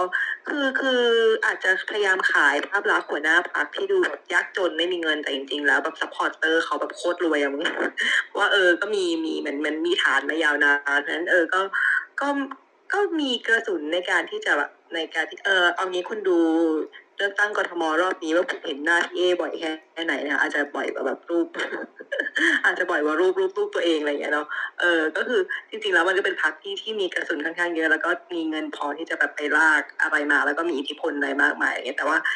ในวันนี้มันเราคิดว่าภาพมันค่อนข้างเปลี่ยนไปประชาธิปัตย์มันก็ไม่ได้มีอิทธิพลมากเหมือนเดิมแล้วก็ไม่สามารถจะแบบไปดึงงูเห่าได้แล้วถึงต่อให้ดึงมาก็ไม่ได้มีประโยชน์อะไรกับมันมากขนาดนั้นเนาะเพราะนั้นภาพงูเห่ามันก็จะเปลี่ยนไปในยุคสมัยต่อไปอ่ะเราคิดว่าสุดท้ายนี้ทั้งหมดนี้ไม่ว่าอะไรจะจบที่รุ่นเราหรือไม่ก็ขอให้ประชาธิปัตย์จบที่รุ่นเราค่ะขอบคุณค่ะคนเคยรักนะคะคนเคยรักแล้วมันก็จะแค้นนะคะอ่ะคุณนัทติ้วยกมือบ้านเรากดรับขึ้นมาแล้วอะแต่ว่าใช่ๆเหมือนเขาว่าจะต้องกดรับอีกทีมั้งเราไม่แน่ใจคุณนัทติ้วติดอะไรอยู่หรือเปล่าหรือว่าเขาแค่กดผิดนะคะอ่ะกลับขึ้นมาแล้วนะคะขึ้นมาผมกดผิดเฉยๆกำลังจะกดลงโอเคได้ค่ะกำลังจะปิดห้องพอดีค่ะอย่างนี้โฆษณาไว้นะคะก็เดี๋ยวเรากำลังจะมีห้องรีวิวผู้ว่ากทมนะคะเดี๋ยวติดตามต่อไปว่าจะจัดเมื่อไหร่นะคะจนกว่าเราจะห้องไม่ลงโอเคค่ะก็ขอบคุณทุกคนที่เข้ามาฟังนะคะแบบรีวิวห้องเมาส์มอยหอยกาบอะไรอย่างนี้จริงๆก็สนุกดีเหมือนกันนะคะแบบสบายๆไม่ได้จัดห้องแบบว่าเมามอยนานแล้วเนาะคือมันจัดห้องจริงจังเกรงไปหมดแล้วก็ห้องล่มไปก็หลายห้องเหมือนกันนะคะนี่ก็เลยแต่ห้องสบายๆบ้างนะคะโอเคก็เดี๋ยวเจอกันห้องหน้านะคะเดี๋ยวจะเป็นมือวางระเบิดเองนะคะเย่เราจะไม่ลงขอบคุณทุกคนมากนะคะไว้พบกันห้องหน้าค่ะราตรีสวัสดิ์ครับจอยคือหายไปเลยนะคะไม่ปิดห้องด้วยอ่ะดิฉันระเบิดห้องโอเคจอยกลับมาแล้วทำไมดิฉันคือไปกดออกล่ะอ่ะกดแอนลูมก่อนนะคะทุกคนสวัสดีครับสวัสดีครับ